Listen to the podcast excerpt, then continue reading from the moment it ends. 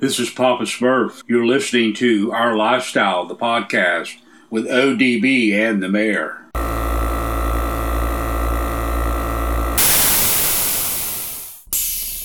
Yo, this is Rob Maggi, and you're listening to our Lifestyle Podcast.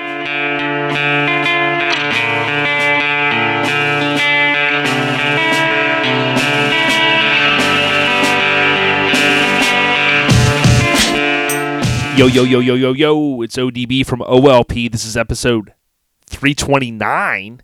We've got a jam packed episode. Getting a little, do things a little bit different this week.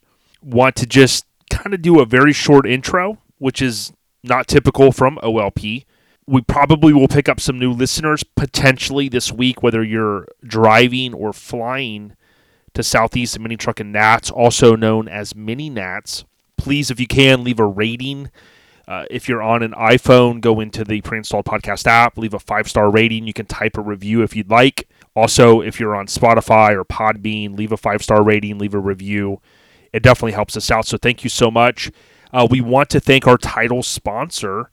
Uh, for the continued support, and that is Scrapin the Coast. If you go to Scraping with an IN, scrapinthecoast.com, you'll see that their 21st annual event is going down this June. We cannot wait. A little less than 70 days till the event. It's June 23rd, 24th, 25th of 2023 in Biloxi, one of the biggest, baddest shows around. Join us at Scraping with an IN, Scrapin the Coast 2023. So uh, here's the the lead into this episode. Uh, what we're going to do is we're going to reinforce that this episode we've got Geoff, also known as Jizef, Geoff from Mini Garage is going to come on the podcast. He's going to give a few updates about what he's got going on from Mini Garage, but we'll also talk about if you need parts on where to go, and he'll get you squared away. So we got that. We also have Adam from Xtreme Lowz, Adam Madrigal. Madrigal. I believe I'm pronouncing that correctly. Adam is a longtime Xtreme Lowz member. Uh, he's considered kind of the top guy, my understanding, at this time in the club. We'll talk about some of the history. He actually works for Danny Coker. I know he's worked kind of there off and on over the past several years. He's known him for 20 plus, but uh, he works there. I believe it's kind of part time right now, but he, he was on, I think, the first couple seasons of uh, Count Count's Kustoms, right? So that's pretty cool. And there's a lot of history. I mean, this guy was at the right place at the right time. He was you're going to hear in the episode that you know from everything from San Diego to L.A. all over to Vegas area, a lot of connections goes back to lowrider days. So I think you guys will really enjoy that. So stick with us there. I do want to give a shout out uh, to a couple of the, the people that are going to be helping Joey Whitby um, with the crews across the country. So legacy ragtops. Uh, many of you, especially long term mini truckers, you know how much uh, a ragtop means to a mini trucker. Uh, if you need a, a ragtop, uh, hit up Legacy Products. I know they run a lot of ads on Instagram, and I see that stuff. I think they follow us. We follow them. Legacy Ragtops. I believe that lineage Well, maybe we'll tell the story one day. Goes all the way back to the early days of um, was it Street Beat? I forget where everybody was going in those days, but they their their legacy goes back, I guess pun intended, uh, to those early days. So check them out if you want a ragtop. Also, I know Switch Suspension. They just followed us the other day. I don't know if Brian from Grinder helps them or um, who does their social media. Uh, Switch Suspension over the past ten plus, I'd say they have really grown to be a great shop out in uh, I think the greater Arizona area and I got a chance to slap hands with them before at Lone Star Throwdown. They're good people. Not only do they sell parts, but they are uh, doing a lot of super clean installs. They do a lot of cool stuff. I love following them on social media. I forget if their YouTube channel um, have they if they've continued to maintain it as much, but I remember watching some of their early stuff. I think they were one of the first um, videos I remember seeing where they talked about how to convert the Endo CVT to the valve tank, right? So they, they had those kind of videos on their YouTube channel, but also leg or um, switch suspension. They also have just a, a, great whoever does their social media. They have a great social media uh, presence with good videos and photos and stuff. So Uh, Joey wanted me to plug Legacy Ragtops and Switch Suspension. Now, Joey and those guys are going to take out, I think, as he said on the last episode, around tax day. So don't forget to do your taxes. I've got to finalize mine, and that's going to be on Tuesday. I'm going to be leaving on Wednesday to Gallivant on up uh, to the uh, Maggie Valley area. I'm going to stay with a friend on Wednesday. And then Thursday, we're going to uh, kind of stroll, kind of float in the town. It's going to be great. Now, speaking of Gallivant, Mike Murray, not only he's going, I think, for another consecutive year of gallivanting, he has gallivanted over to Las Vegas area and he's there all weekend. I think until Tuesday, he told me. Then he flies home, sleeps a couple hours, packs the van. Well, goes and gets the minivan, then packs it. Then he's going to drive straight to. I'm telling you, there's nobody that can gallivant across the country more than Mike. And when I say that, don't forget he's got a full time job. He's got his side business with the home watch gimmick. Then he's got the shows, EBGD. He's got the OLP deal and he's just I don't know how he does it, man. I mean, he literally is kind of you know borderline celebrity, and if he ever does, you guys would have to go back and listen. You know, we we dropped the the debut album, the track list. If he ever releases it, you know, I I think I think it's gonna sell. You know, but he's got to start writing his lyrics, man. I I don't know what's going on with Mike. So uh, lastly, I would just say, hey, if you get a chance, if you like what we're doing here, send it. You know, a lot of these apps like Spotify and Apple Podcasts, you can click that up arrow or the triple dots and hit share. Send it to your club mates. Say, hey, yo, check them out. They did some cool interviews. I like what they're doing. Believe me, it continues to help. We've been doing this now almost eight years, and it's amazing to see the growth that we've had and we couldn't have done it without all of the listeners. So thank you guys so much. But uh, with that being said, it's not very often that we keep the lead in very, very short, less than 10 minutes. Uh, if you're flying or driving, be safe getting there and back home. Uh, pay attention to the road out there. Stay safe. Enjoy the episode, and we'll hit you guys, Lord willing, with another episode uh, uh, in two weeks. Uh, keep it locked to our social media. I would tell you to turn on post notifications on Instagram. If you can, you can go to our profile, and I think you can just toggle those on from there. You can also tap on the hashtag mini nats, just how it sounds, and that is going to be the primary hashtag that we're using. It's going to be an insane weekend. You're not going to want to miss some of the videos, reels. There's going to be a reveal that happens on Friday and you're not going to want to miss that. So again, we're going to be going live. We're going to be doing everything we can to bring you guys the most comprehensive coverage available for Southeast Mini Truckin Nat. So we'll see you guys out there. If you're there, come by. We got a lot of merch that we're going to drop. Stay on the rise, my friends. And Mike, keep on gallivanting. We got you. Peace. Yo, yo. So we're going to move into the big homie Jizz Geoff from Mini Garage, our brother in the Pacific Northwest. How you doing? I'm doing good, Jason. How are you? Good, man. It's always great seeing you. Uh, it was awesome kicking it at Lone Star Throwdown. I swear I see you more than some of the people that live in my own neighborhood, man. You know, I definitely love getting out, um, and and I love catching up with you no matter where we're at. So it's it's always good stuff before we talk about Mini Garage and some of the other stuff you got going on, includes including the parts business, I do know that you've been battling back with your health a little bit and stuff like that, and it's always uh, good to see that you're making some progress, man. So we're rooting for you. I appreciate it. I broke my foot, and it's uh it's on the mend. So. Well, uh, when I talked to Hank, Hank was telling me that when you were watching like the Karate Kid series, you know, he said that Geoff, yeah. you know, starts to have like flashbacks to like 82, 83 when you were kind of running in the karate, uh, karate, karate gangs. So just be careful, man. Yeah, well, you know, and and and it, it's Hank that gets away from the cops, and he can run away. I was running from the cops, and the and the and I got I, I just fell. I mean, I'm not as nimble as I used. Yeah, he's the only one that I can see get. You know, the Grand stuff, Grand Theft Auto. When you had five stars, you were kind of like done in, like your game's over.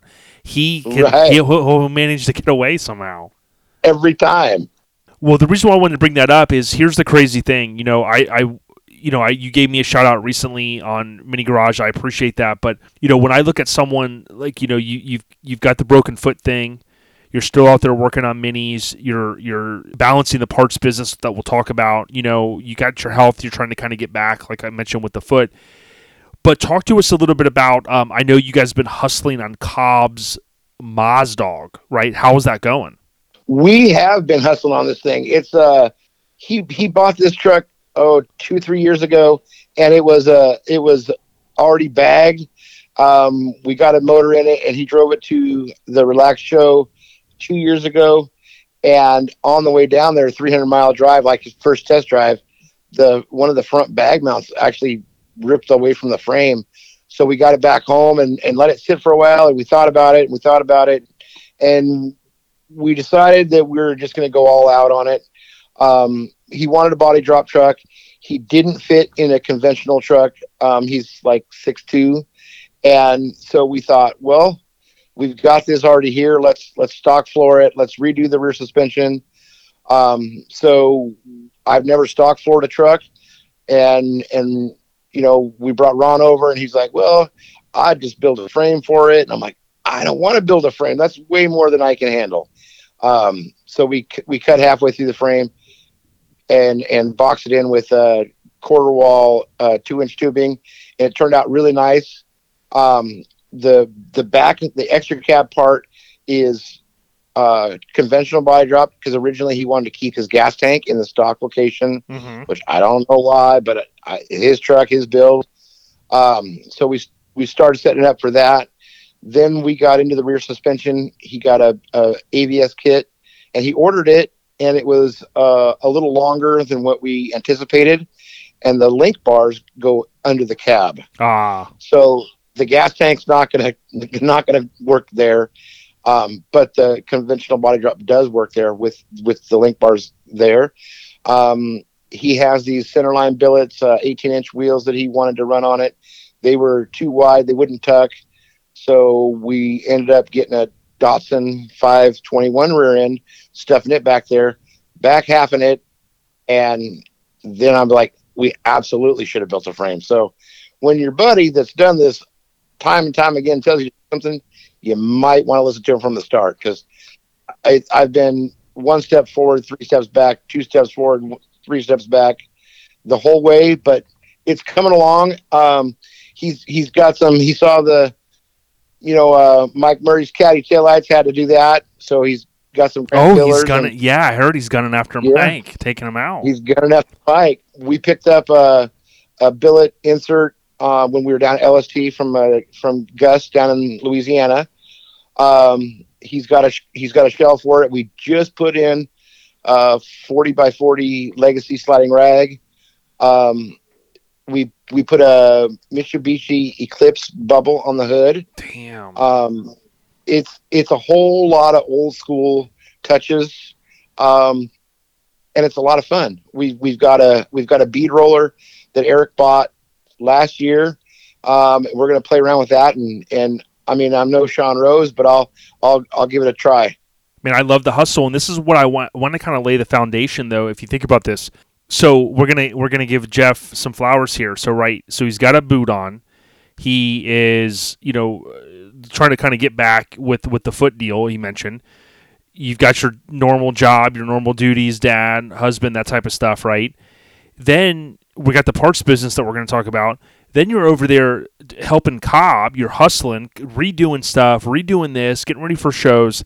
Like for me, as I get older, like I almost want to, you know, I'm not a fabricator. I'm not a guy. I mean, I can get out there and take some stuff apart, but I almost like want to detox sometimes from it, right? Because I kind of love the podcast and you know, it's it's a lot to always balance. But then there's someone like you, like I get motivation from you because I'm like, man, this dude's out there running circles on on guys that you know are just kind of kick back with their feet up all the time, and that's fine if that's what they want to do. But you're out there doing the damn thing, man. Well, we sure try. I mean, you're killing it, dude. You know what I'm saying? And and that that's great. And and the thing I love that I want people to go out on YouTube and follow Mini Garage. Many of you already are. Uh, your subscribers are on the rise. Mini Garage, just how it sounds. What you're going to see is that you know it doesn't take the nicest tools. It doesn't take the craziest shop. It doesn't take having a lift. I mean, these guys are out there just putting in the work. They're determined, and um, you know you got the younger cat with Jacob, aka Cobb. You know, in there, and he's kind of learning from the old school, you know, dare I say, old school Geoff. Well, and we, uh, you know, yeah, we do have a small garage, no lift, no nothing. We built this frame on the floor, and actually yesterday he finally we pushed the truck out and cleaned up a little bit. My, my garage is torn to hell. I wish I had like three more bays that I could. I just had it so I just out of space. I mean, we've got so many parts and so many so many things going on that um, you know at some point something's got to give, and we're we're busting at the seams here. Yeah, no doubt. We're talking to Jizef, aka Geoff from Mini Garage. I do want to stop real quick and give a huge shout out. Um, we'll we'll have some more details, but uh, since we're talking Pacific Northwest, you have August nineteenth is Oregon's new minis or uh, Oregon's new main event, right? So that's coming from new minis. Uh, so more on that. That's going to be August 19th. And then get this. I don't know if this all just aligned the way it did. The following weekend, the following Saturday on the 26th, is Sittin Pretti from Washington. They have an event going on. Again, that's uh, August 26th. And you can go out on Facebook for that one, I know for sure, and, and type in Sittin, S I T T I N, Pretty P R E T T I Summer Slam, and you can get more information. Jizef, that's kind of cool. I wanted to get that in because we're talking P um, PNW Pacific Northwest. We're talking Pacific Northwest right now, and it's good that you're starting to see a resurgence of some of these old school shows and these old school guys wanting to do something. Yeah, you know, and I'm trying, trying, trying, trying to to make that new mini show uh, down in Medford uh, the 19th. I committed to going to the Sittin Pretti show the following weekend, and it's, it's going to be super hard to go, you know, yep. six seven hours one way, and then and then six seven hours the the other way the following weekend. But I'm going to try like hell to make both of them.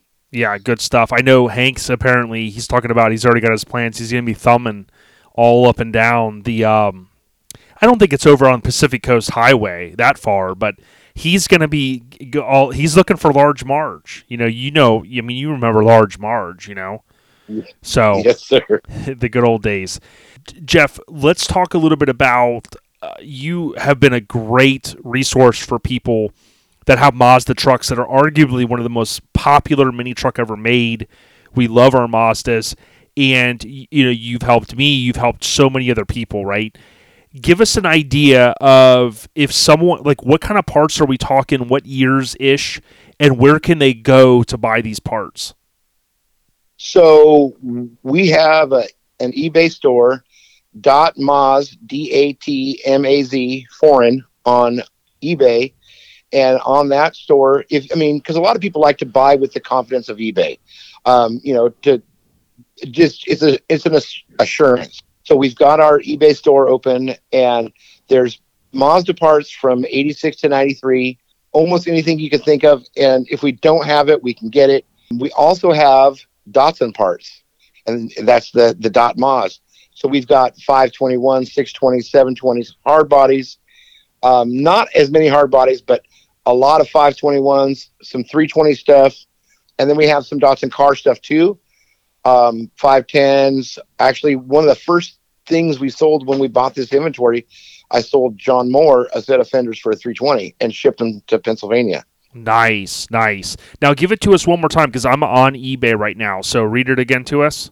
D A T M A Z, foreign auto parts. That's the seller name. Yeah, so go in there and search for the seller name. And you said D A T M A Z. That's correct foreign auto parts. So yeah, go search out there. The type of questions that you maybe get, right? Worldwide, I'd imagine this market because I mean these parts are kind of getting harder to find. What would you say on a daily, weekly, or monthly basis? What's kind of the biggest question or two that's coming in from people looking for parts for one of these said vehicles, or maybe even something you may not even sell? So the biggest thing that we that we get questions about is actually door panels for Mazdas um, you know, because the sun, the vinyl at the top gets weather checked and whatnot.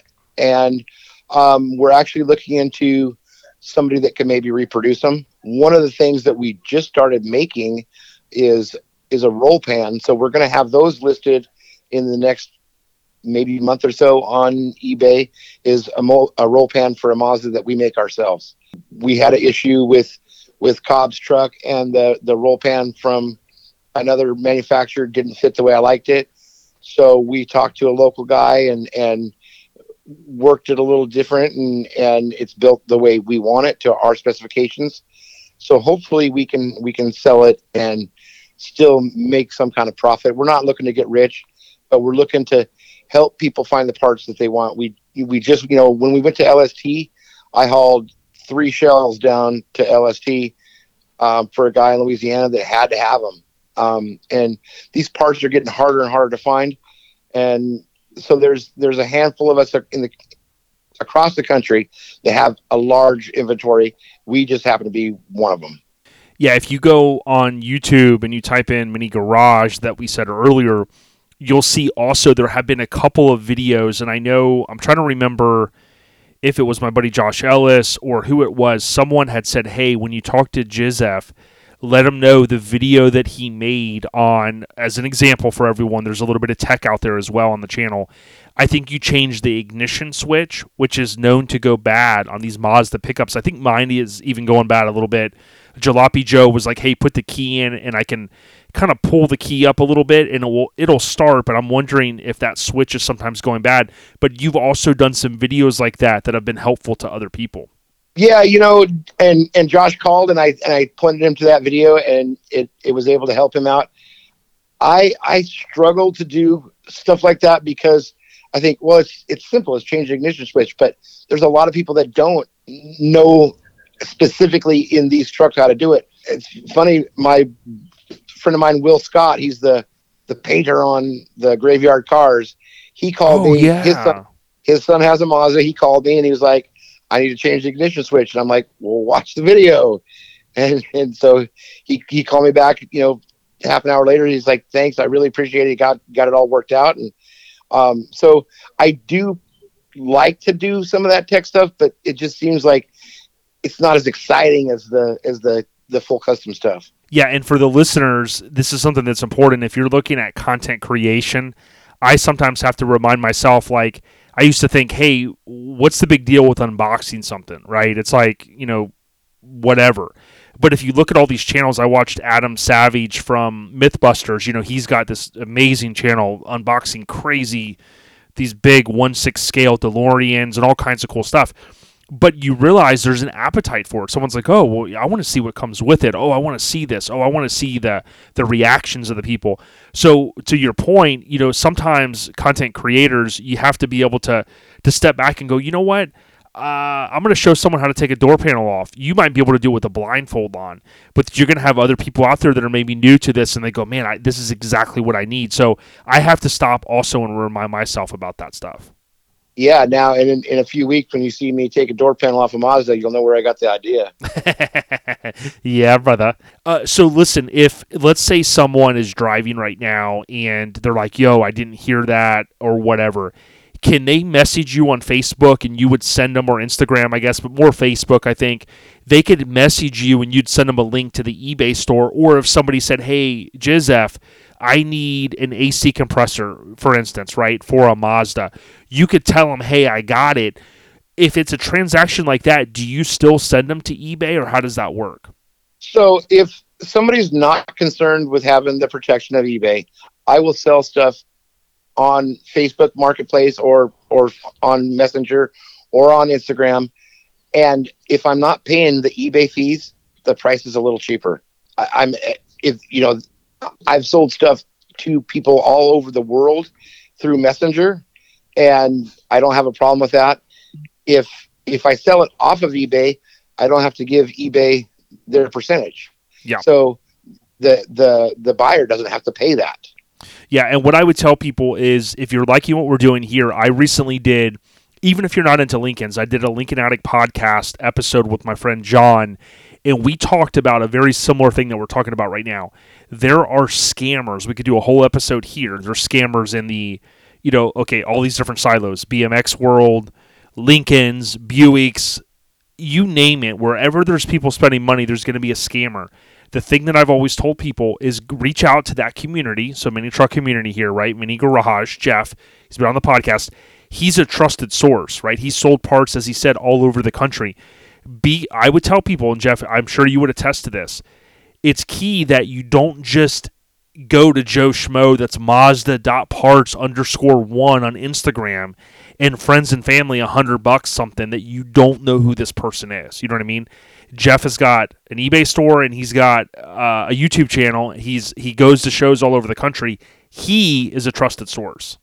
And and the the the thing with that is you can also like there's there's all kinds of Mazda pages, and if if even if you're not buying something from me, if you buy something from somebody you don't know, ask on those pages, is this guy a trusted seller? Yep. Um, because you don't want to lose your money, and there's a lot of people. There's a lot of people that only accept money, friends and family.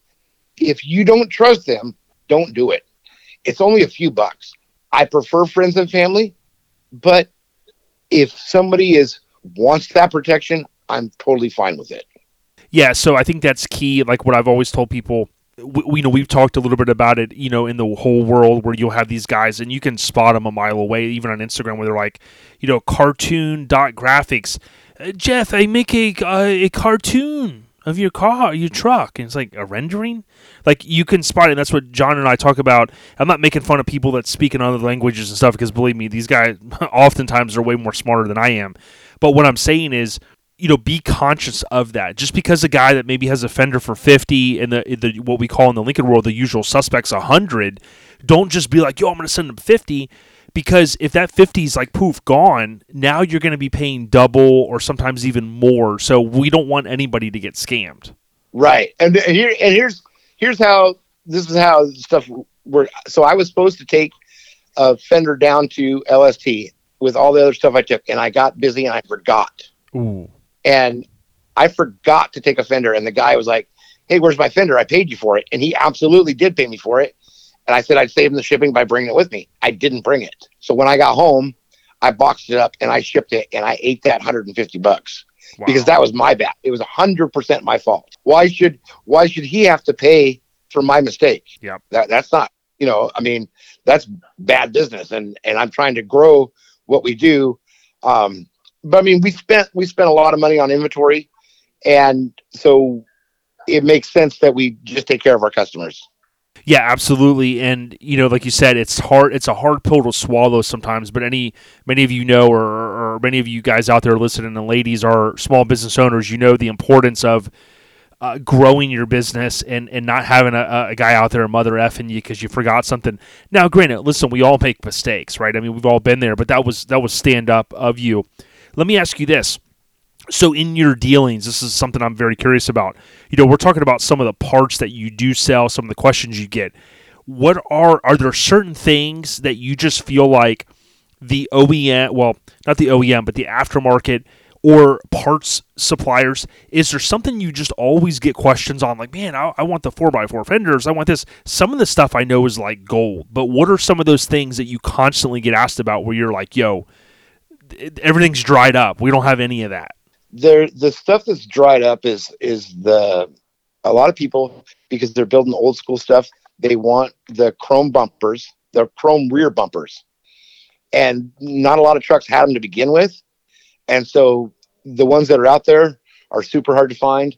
Um, the ecu for a 2600i truck because they don't remanufacture them. So if you're if you know you're you're wanting to to, to grab something to put on the internet for sale if you go to a wrecking yard and you find a ECU for a 2600i, you're going to make money on it.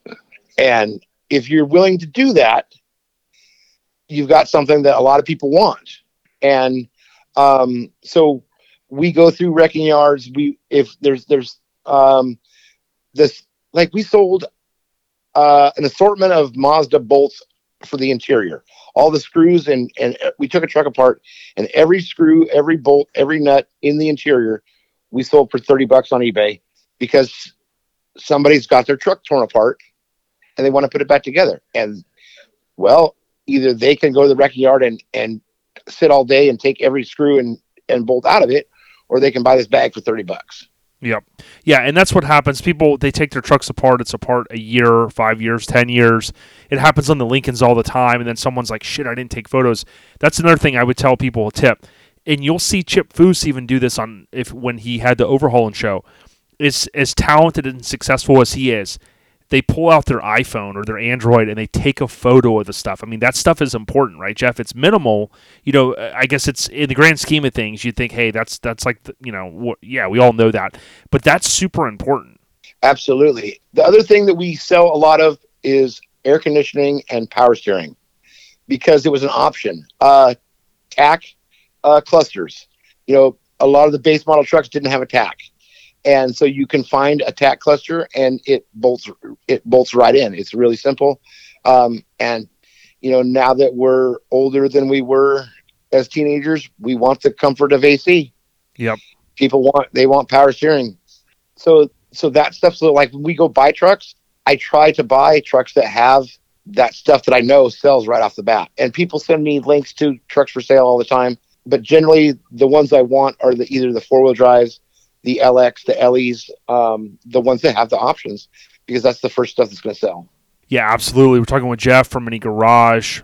There's a buddy of mine in the greater Orlando area that has a nice Mazda for sale. Now, it's a driver, I mean, it's a low mile truck. He's been on the podcast before.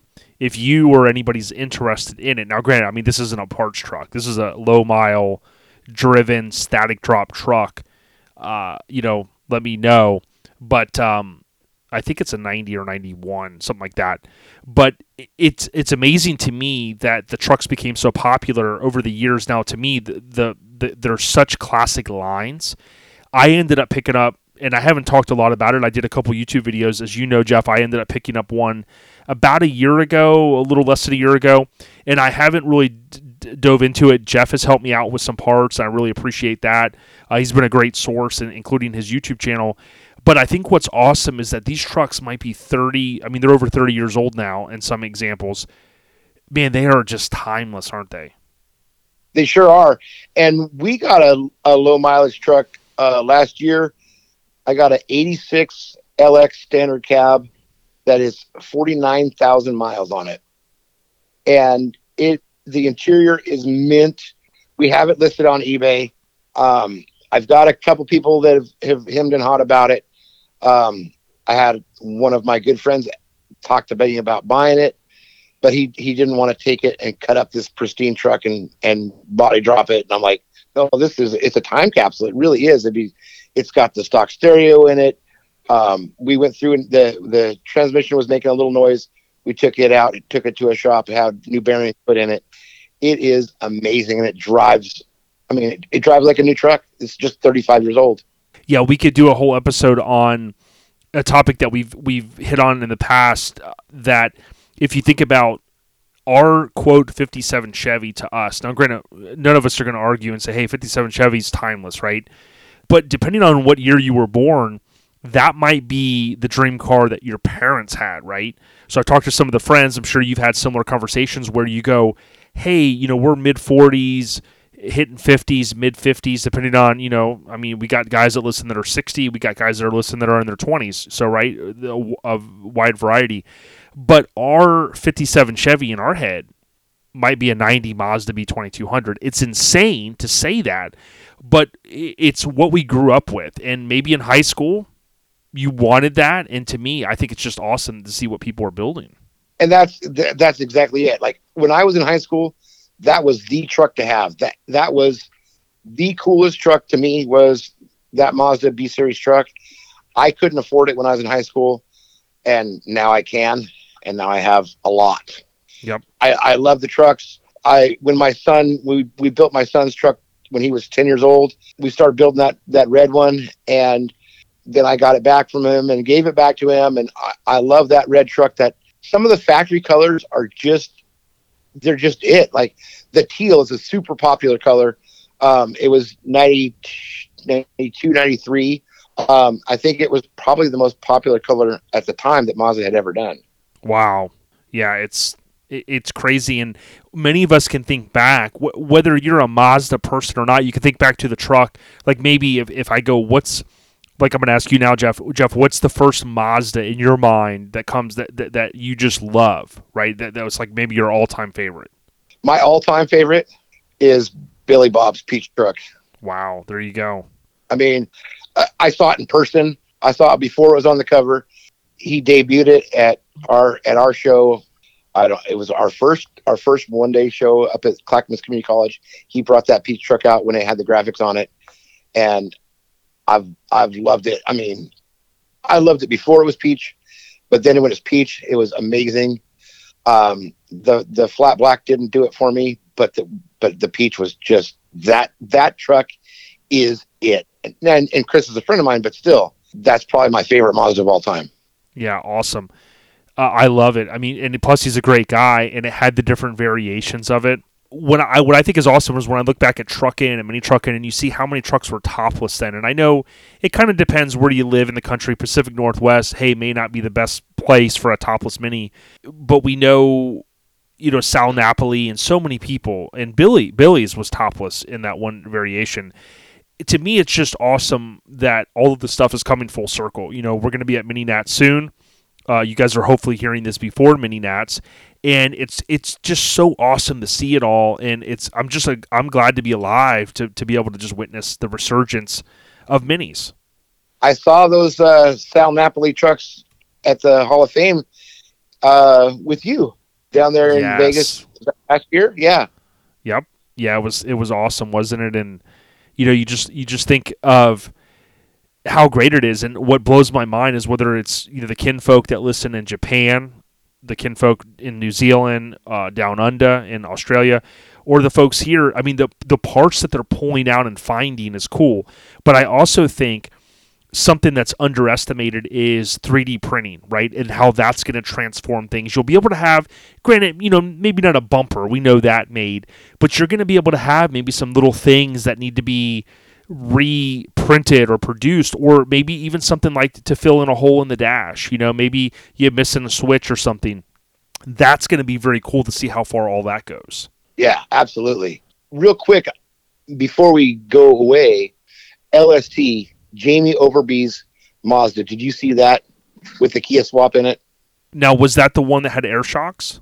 No, no, that that's my buddy uh, Oh, Alan. Wait a minute. Was okay. Which color was it? It was an Alfa Romeo blue with a pearl, a gold pearl over it. Yes. And that had the gas popper in the bed. Yes, Yeah. Dude, I I talked to him and I was blown away. And it was also a top 10 mini, you know. It it, it had all the details. It had so much like the technical stuff, right? And Mhm. it, it proved that, you know, this body drop truck with all these like technicalities with it, but the old school feel, dude, it had the perfect pedigree. And that's what Radar and Lonnie they want there for those, you know, mini trucks to, to come out, you know. yeah. And since LST, I've talked to him quite a bit, and um, he's got a a diesel motor plate so that I could put a diesel engine in a in a B series truck. It'll bolt right to the transmission. So I could be doing that just to try it. Wow, yeah, I would tell people check out Lone Star Throwdown on Instagram and look at all of the trucks that have been tagged. We we tagged uh, him in the, the video that we did, and it was cool. At the very end, he pops the gas uh, from you know the, the gas filler door, which is inset at the top of the bed, and boom, that was at the very end of the video. It was pretty dang cool. Yeah, it's crazy how far it's come. Uh, Geoff, what else you got to say as far as the parts business, man? Hey, um, as far as parts business, again, Dat Maz Foreign on eBay, Geoff underscore at underscore mini garage on Instagram, or Geoff Rosenberger on Facebook. Send me a message. Find me in one of the the Mazda pages or the Datsun pages, and we'll get you the parts you need. Yeah, and uh, one more time, read off the um, the uh, eBay store. Sorry. Dot Moz Foreign on eBay. We're the seller, the seller to be buying from. I love it. Check them out. And uh, always good slapping hands with you. We're going to miss you at Mini Nats this year, right? But we'll link up with you maybe later in the year. Yeah, hopefully, uh, hopefully we'll catch up. Uh, maybe uh, you're going to come up to the uh, the Goonies house for a month. You can rent that out. Dude, I'm, I, I haven't talked about it, but like when last time I hung out with Mike, I said, Mike, you know, can I borrow your wallet real quick? And he thought I was messing around. Why I, took photos of his credit card, dude. So I got the front and back. so Hank is saying, hey, if we come up, that we could rent the house. But I mean, Mike's gonna blow a gasket, so I'll have to delete all this out. No one will hear it, but he's gonna blow a gasket, dude. Right on. Hey, I want to thank you again for the new merch. I love that Mazda shirt. Yeah, we appreciate it. Check us out, ourlifestylepodcast.com. My last thing is I love the last mini garage shirt. Uh, I recently got it back out because I'm going to be rocking it driving the Lincoln. Um, we need to get headbands, dude. I love the logo, but I could see like a like a Daniel Larusso deal. Have the headband coming around with it tied, dude. Yeah. We, we need to get a headband for one of these shows. You know what I mean? So We definitely listen. Give uh give Cobb, aka Jacob, give him a, a fist bump from OLP. You guys stay on I the will. rise, and uh, I can't wait to hear what you guys got going down soon, Jizef. great. Thanks, brother. Take care, man. All right. Yo, thanks, Jizef, for coming on the podcast. We're getting ready to roll into Adams Audio. Uh, a couple quick updates. The eBay store that Geoff mentioned, I kept getting it wrong. It's D A T M A Z foreign F O R E I G N. I'm going to put a link to that in the show description. So if you do want to check him out, he's got uh, almost 60 positive reviews, and everything's all positive, five stars on there. But it's DAT for you know short for Datsun, and then M A Z foreign. So thanks again, Joseph. If you are uh, going to Mini Nats uh, this weekend, we I want to give a huge shout out uh, to Asphalt Army, uh, Hammered Weekend Wear, Lay and Frame Candles, and OLP. We have partnered up, and we're not doing a VIP party this year, so to speak.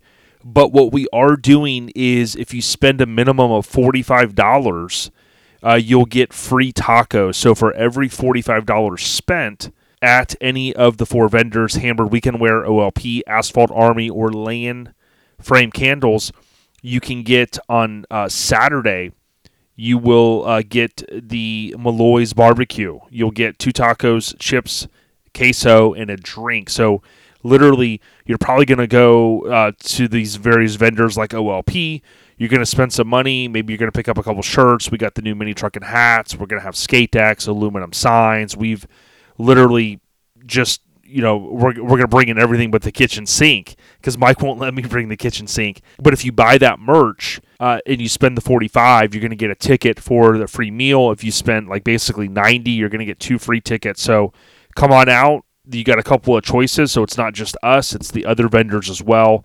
Thanks to uh, Hammered Weekend Wear and Asphalt Army for really kind of pulling that together. Uh, really, really, really appreciate it.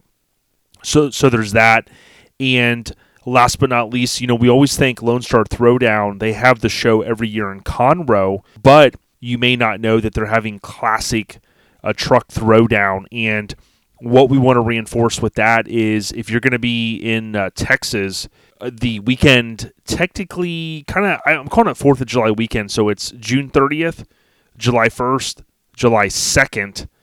That weekend is classic truck throwdown, and what you may not know is they are taking trucks, any classic truck. So if you subtract back 25 years, that's 1998 and prior. So many trucks, uh, classic trucks, full size trucks, it doesn't matter. Classic truck throwdowns going down. So we want to thank those guys for the continued support. Uh, they're on Instagram, of course, and they're going to take that same winning pedigree that they have for Lone Star Throwdown, and they're expanding it to classic truck throwdown. So big ups to the kinfolk. Uh, they'll be, of course, at Mini Nats with Garage Gear Clothing. That's their other brand. So swing by there, show them some love, and let them know that OLP sent you.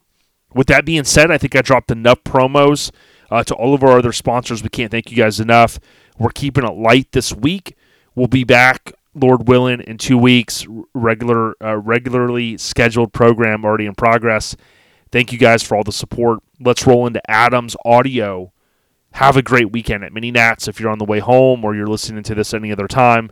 Don't forget to put Southeast Mini Truckin Nats on your list of shows to attend at some point. It's amazing. ODB, we out you. Peace.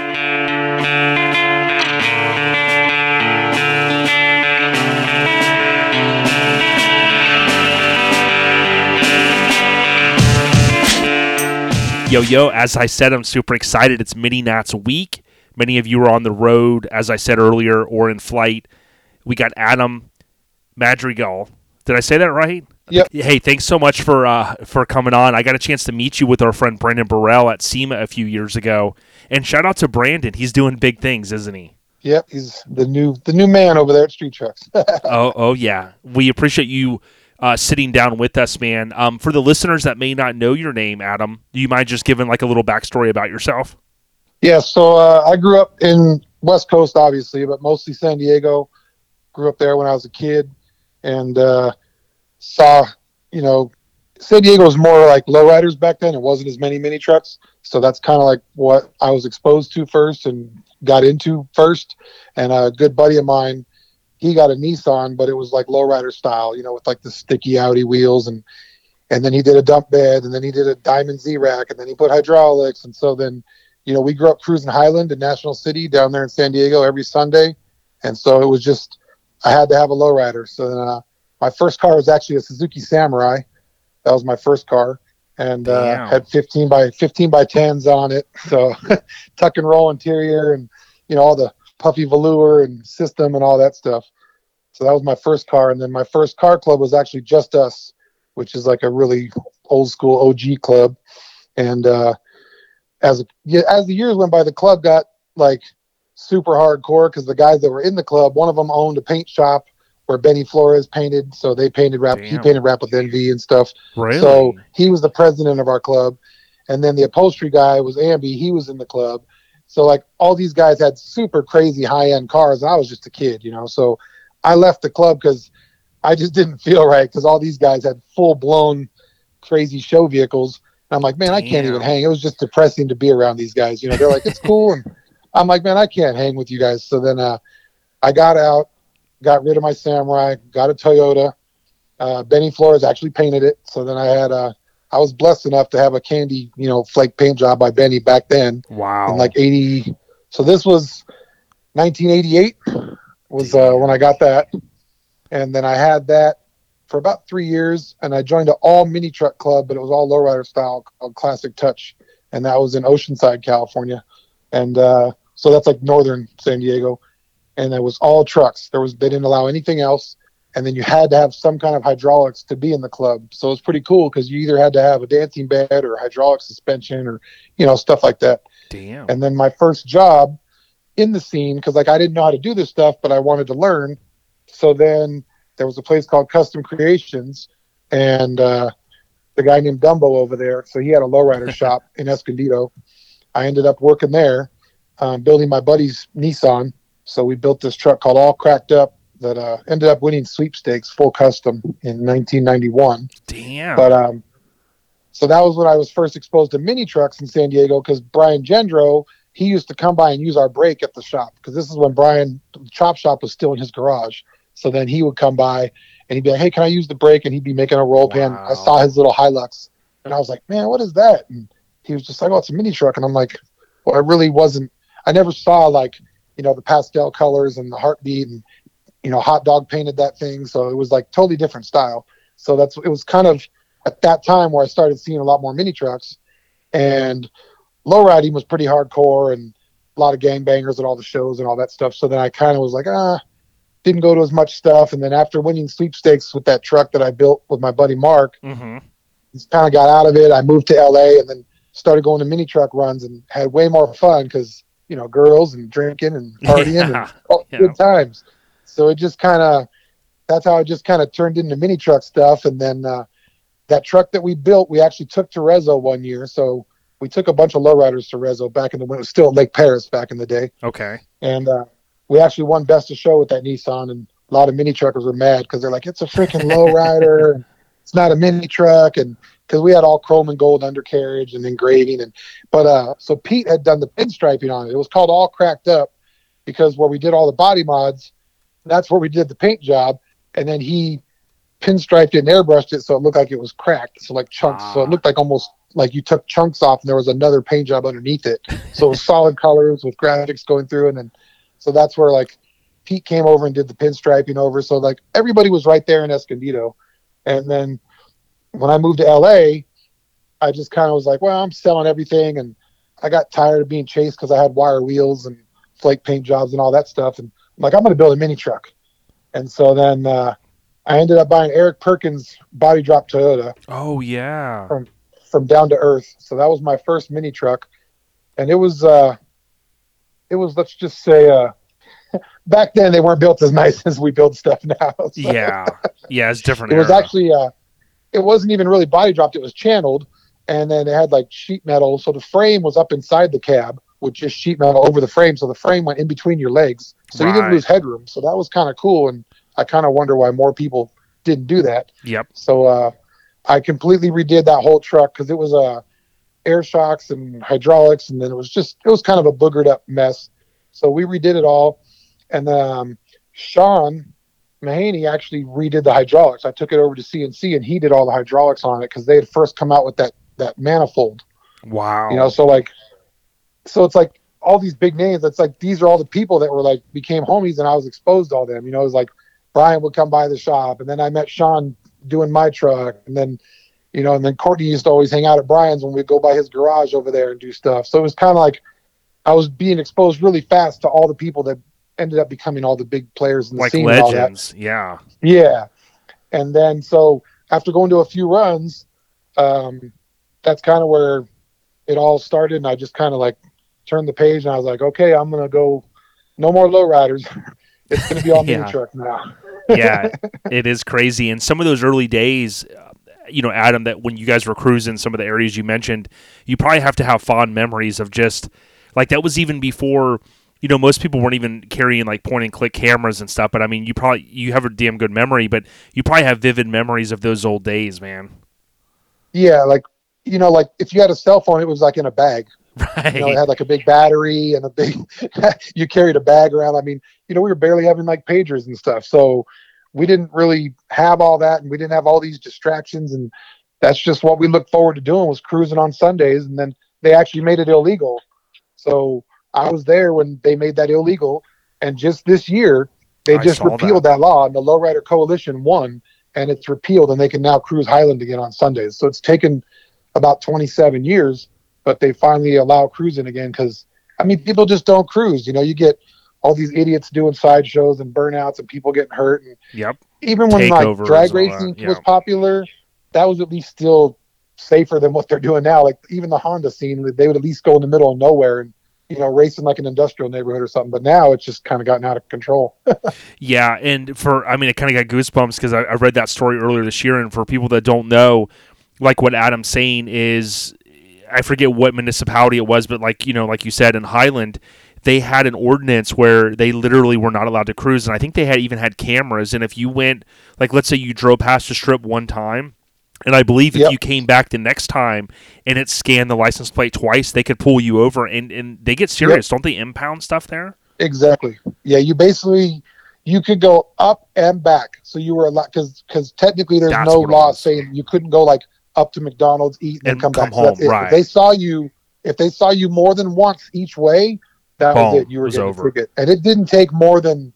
Everybody tried to like fight it, but they really did make it miserable. And then the loitering too. So each club would hang out in different parking lots. You know, and then these are businesses that are closed at night on Sundays, but they still just started putting no loiter. They just made it harder and harder and harder. And I get it. You know, there was the gangs were bad and people. That's when carjackings first started. You'd see people getting yanked out of cars at streetlights and stuff. So it just it did get pretty bad, but it also was some of the best times and some of the funnest times. And we didn't get in a lot of trouble because we were just cruising. Like that's all we would do. There was really nothing else to do. You know, we didn't have Facebook. We didn't have this. We didn't have that. You know, we just you just wanted to cruise and show off your car. So like you cleaned your car all day Sunday just so you could go cruising on Sunday night.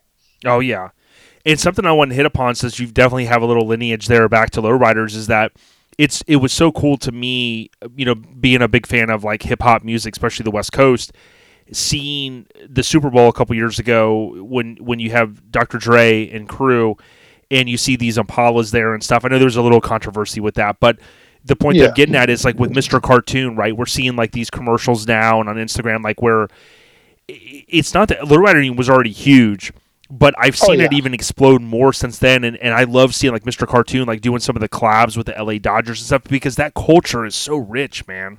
Yeah, it's been around forever, and and it's a lot more chill now. Like gangs have chilled out. Like you know, back then in the '90s, gangs were huge. So now it's it's really not like that. And the scene was always cool. Like I always enjoyed the scene. It was the crowd. It wasn't the owners of the cars. It wasn't the people showing the cars. It was just the crowd that it attracted. So unfortunately, you know, it was just it was pretty rough back then.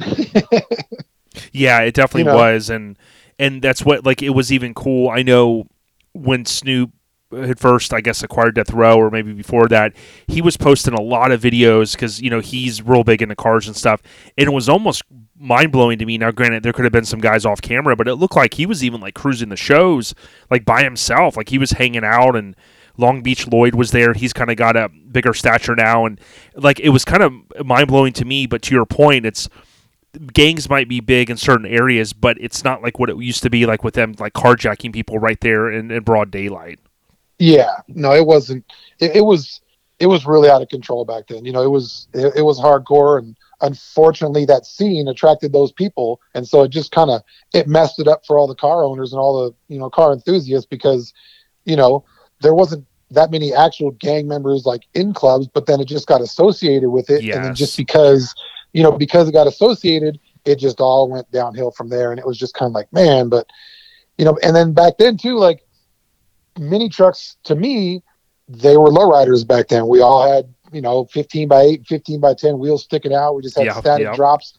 There was no C notch, step notch laying on the ground, no adjustable suspension. I mean, you had hydraulics just to go up and down, but it wasn't like to lay on the ground. Like it is. Exactly. you know, like back then it was just even lowriders. Like when I first redid my body drop truck, I'd moved to LA and I was cruising and I saw all these lowriders come by one day and I go, man, I jumped in my truck and I chased them down because that truck used to three wheel like super high and it would like drag the roll pan. So Yeah, yeah. Wow. I chased them down and it was King T and they were filming a King T video oh, on Westchester man. Parkway. So Westchester Parkway wasn't opened yet. It was a brand new street right behind LAX and it was like blocked off. Well, they got a permit and they went. And so I went and like three wheeled, turned the corner, and they were like, "Oh man, come here!" And when I laid it on the ground, they all like freaked out. They're like, "What the hell? This thing lays on the ground! Oh my god!" Like they were freaking out That's because awesome. they've never seen anything body dropped. You know, because when they lay it out, it can still roll. So yeah, and shout out to King T. It's so awesome to see like Ice T and some of the OGs. Like he was, you know, he was in that era like right around when NWA came out and Ice T and all those guys. So, uh, but he's got such classic music, especially in the lowrider culture, and uh, it's cool to see. You well, know, and then his- with all his- the big stereos, you know, you had like yes, Rodney O and Joe Cooley and Eric B and all that stuff was just because of the bass. You just that's what you had to have because everybody that's all everybody had was a stereo back then. I mean, even my Suzuki, I didn't have a back seat. It was all speakers.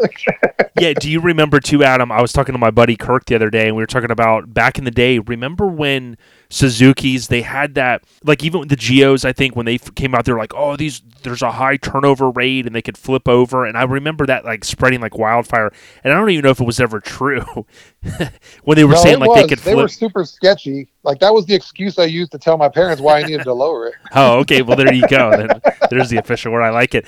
Yeah, and and I always remember hearing that, and I was always like, man. But we still see him cruising around, and we had our friend Kurt, uh, Kurt Crucial. He has a big YouTube channel that's grown, and he had one that was in the NWA movie, but I guess it was like you could barely see it in a scene, and then he had sold it, and then he had acquired another one, and his has all the subs in the back, and man, it just Yeah. has the perfect colors, and I'm like, with the 80s and 90s nostalgia so big, like what you're saying is just like, man, it's it was an epic era, but I'm glad to see like a lot of it has come full circle.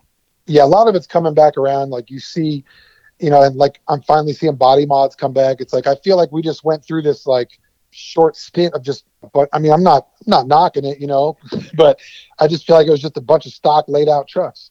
You know, it's like you just buy a brand new truck, lay it out, and you're done. You got a show vehicle, and I'm like, man, whatever happened to like you had to do body mods and you had to do this and you had to do that. So it's like, you know, and then like my buddy Brett, he just bought the Stranger, so it's like so cool to see it out here Yes, yeah, and he's like showing it, you know. And then you got cookies. He's showing on the ISCA show scene. Like that's that's hard stuff to do. Yes. He's doing it with a mini truck. I mean, Eddie's killing it.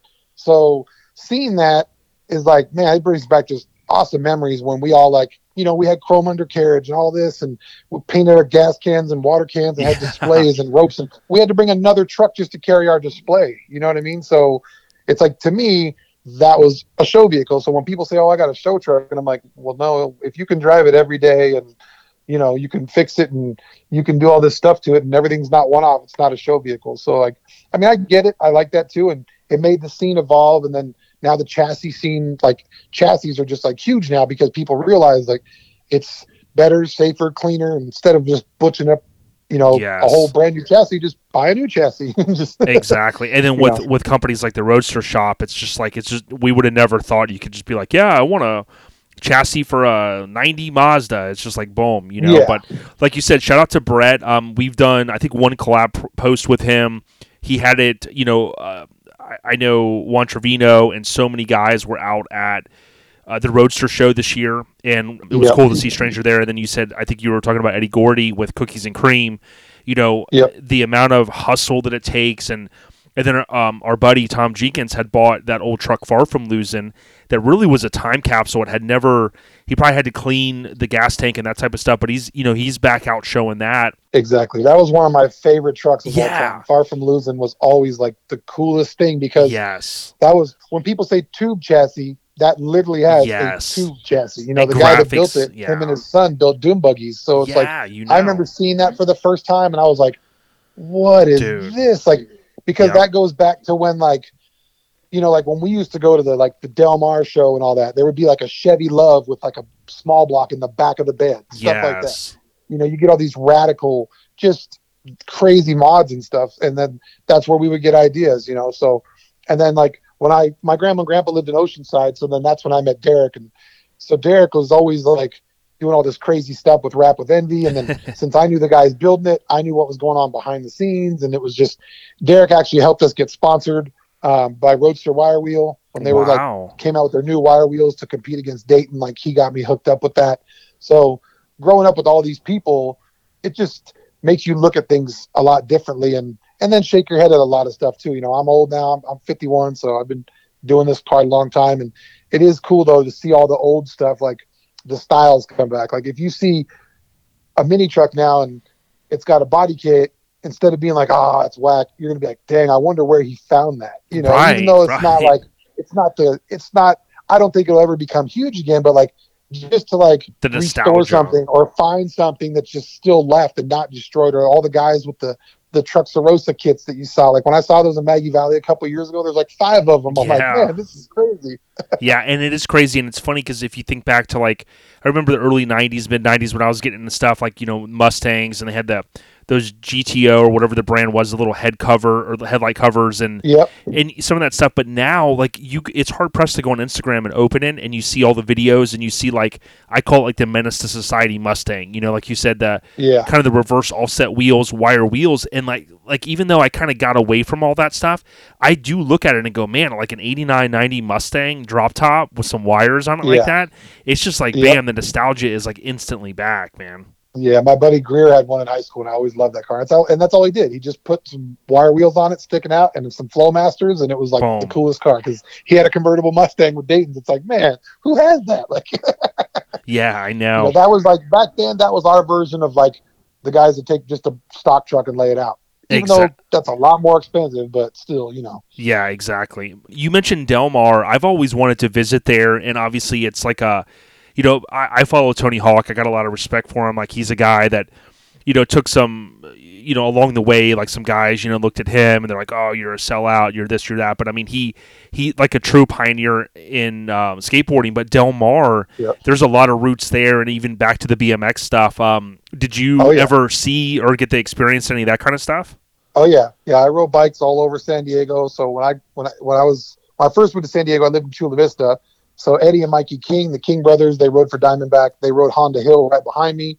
John Phillips lived behind there. I actually was a witness of John Phillips getting hit on his motorcycle. And then Really? you had Mike Dominguez. Mike Dominguez had that Raspberry 720. So like we'd see him at the skate parks. No So, way. BMX and mini trucks, they were all like one and one back then. Like if you had a mini truck, you had a bike in the back too. You know what I mean? So it was just, and then all the skate parks disappeared because of like insurance reasons and everything. So like now it's so crazy Yeah. for me to see skate parks at like public parks now and nobody's getting sued. I'm like, but back then they shut all the skate parks down because nobody could have insurance. So like, yeah, we would go to Del Mar and you would see those guys there and and then you had like Hoffman, he had a house right in Carlsbad. You'd see it on the side of the freeway. So his Wow. half pipe, his half pipe was next to the freeway, it would almost cause accidents because you'd be cruising down the freeway. See him in the air. bikes flying up in the air next to the freeway. dude. Well, that's crazy to me too because when I watched it was just over a year ago, I think the Tony Hawk um, documentary on HBO came out, and I mean we all knew, but it was crazy that skateboarding got so big in the '80s.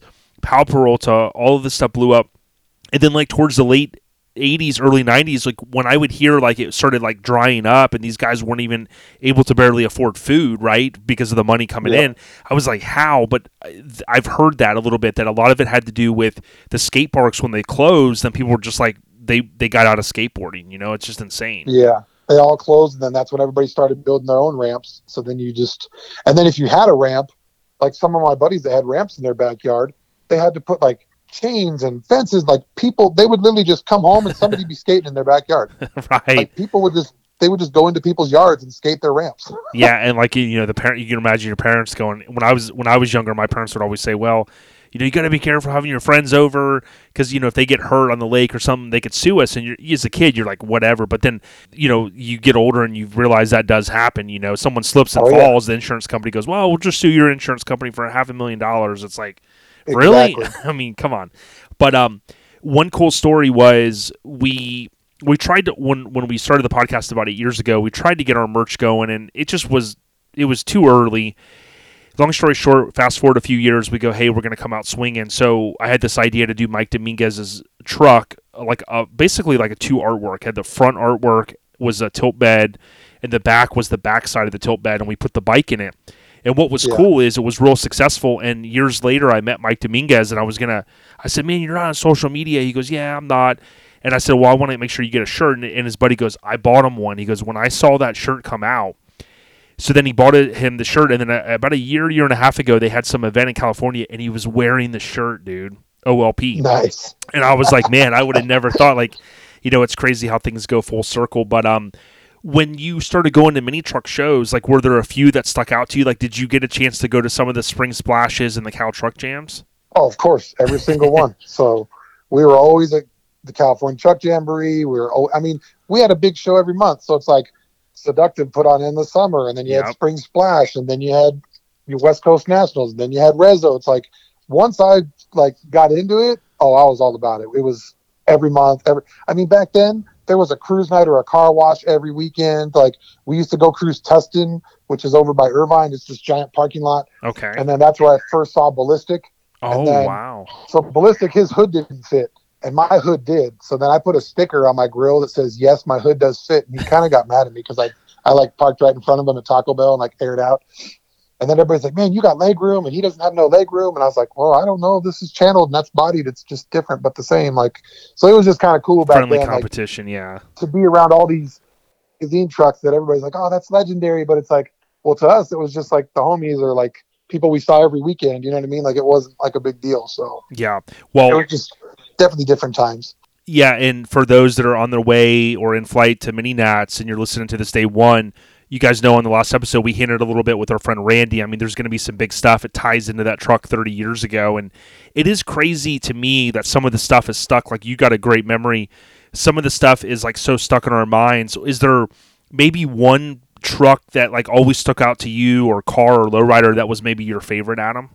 Man, that would be hard. Yeah, right. I know. I was gonna say if it's if it's a truck, I'll, I'll, I'll tell you. A, here's a crazy story that no one's ever heard. That I was invited because we won sweepstakes. Lowrider was changing the lowrider rules, okay. so this is at a time when there was, you know, we had full custom, radical custom, stock, mild, wild, all that stuff.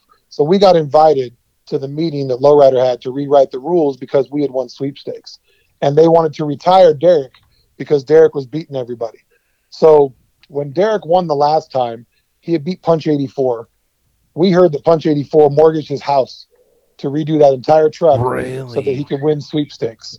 Well, back then, you had to qualify in order to be in sweepstakes. So you had to place in the top three at two super shows in order to go to sweepstakes. So Derek, this is when he redid the entire truck minus the paint job in 10 days. So what he did, shit. I can let I can let this out. I don't know if people know, but this is kind of cool. So what he did is his camper shell used to spin. He took that part off and he bolted the camper shell on. He put a plexiglass window on the back hatch and he just had it airbrushed and hand painted with gold leaf. It said, "Do not unwrap till Super Show 90." It was either 91 or 92. So he said, "Do not unwrap," and then he showed it like that because he knew he would qualify. Well, in the meantime, he had a complete chassis, complete new motor, so that blown motor that's all chrome and gold plated Ah. and the gold frame and all that. He was building that whole frame at the shop called the Cruising Connection in National City, which was the cousin of Nasty Boys, where Benny Flores worked, and this guy Amby Flores, rest in peace. He owned a place called the Cruising Connection in National City. So Derek paid him to put up a big tarp and basically block off the back half of his shop, and he hid Rap with Envy, well, half of Rap with Envy back there, while they gold plated the frame and did all this stuff. Started building a whole new interior and everything, while he still showed the truck because he qualified.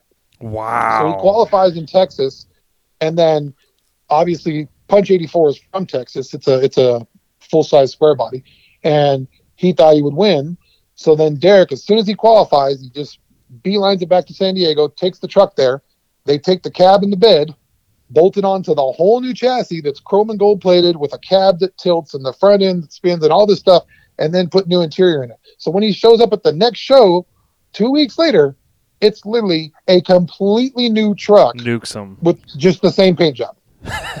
like it's freaking insane. Like the amount of time and money, like to watch that happen was like, this guy is crazy. And then when we get to LA, we're inside. It's got a car cover on it. He wins sweepstakes, and Punch 84 is all pissed off. Well, the rules say the truck has to run.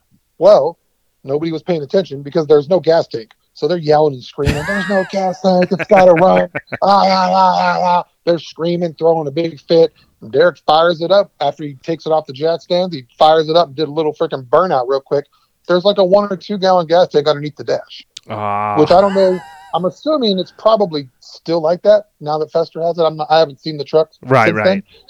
So, the, the like, I, That's, insane. that truck and the stories I have with Derek and that truck, like it's just it's insanity. So so fast forward to this meeting. We're at the meeting.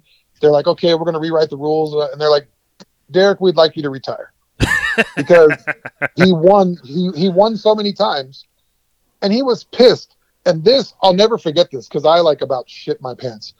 The, the rules state that in order to win sweepstakes over and over, you have to do like one major mod and four minor mods. okay.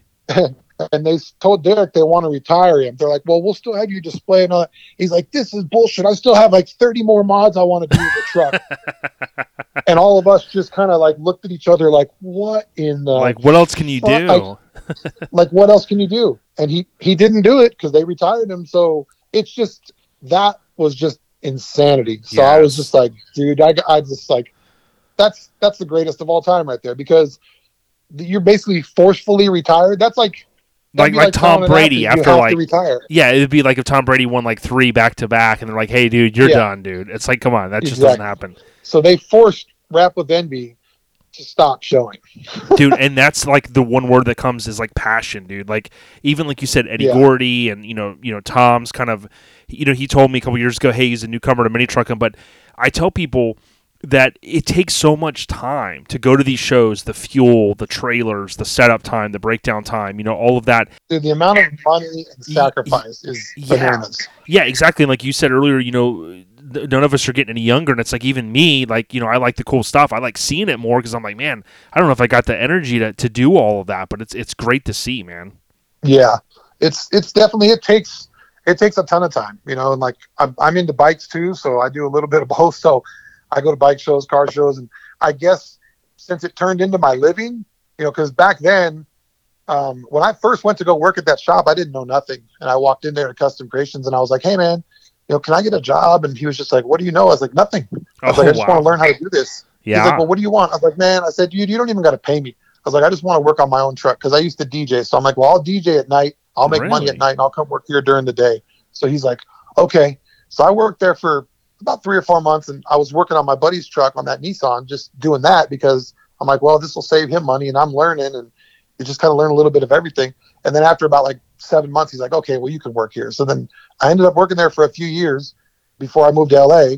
And then when I moved to LA, ironically, I worked at another Custom Creations, so not the same franchise and spelled differently. So San Diego was spelled with a K, and then I moved to LA and it was spelled with a C. And uh, the owner of that shop was Chris Klein, and he was uh, he was pretty popular in the scene too. Like if if you see um, a big lifted Toyota with a blower sticking out of the hood with a V8 with a matching jet ski, and you see it at like Spring Splash. Oh, yeah, I've seen those old photos. So that's he was always, you know, we were always at the runs. He always had a vendor booth and all that. Uh, he passed away in a boating accident. So Damn, RIP rest in Chris Klein. peace, man. Yep. Yeah, but you So know something. my mentor.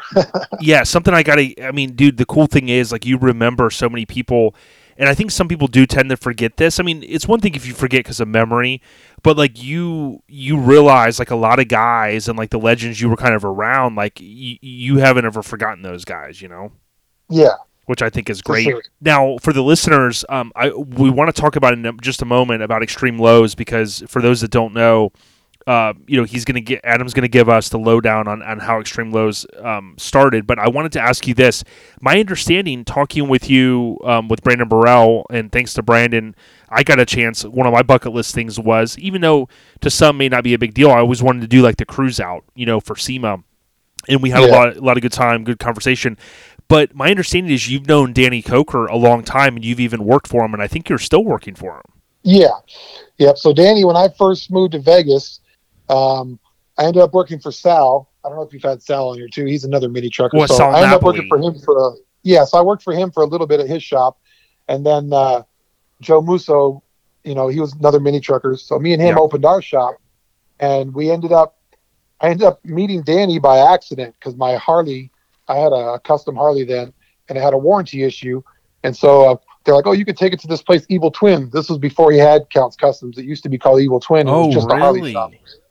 So I showed up there with my Harley to get my clutch fixed because the place that I bought my bike at went out of business. And they go, you can go to this place, Evil Twin. And so I go into this warehouse and I'm like, holy crap. Yeah, it's a bike shop, but there's like 50 cars over on the side, you know? And I'm like, what the hell is this place? And so that's when I met Danny and, uh, super cool, super chill guy. Like you'd never know, like, you know, everybody's like, oh, he's a rich guy and whatever. But like Danny's like the most down to earth, like cool dude you'd ever freaking meet. And so I ended up bagging one of his cars because he goes, Oh, will you do all that airbag stuff? And I'm like, Yeah. So me and Joe had opened our shop.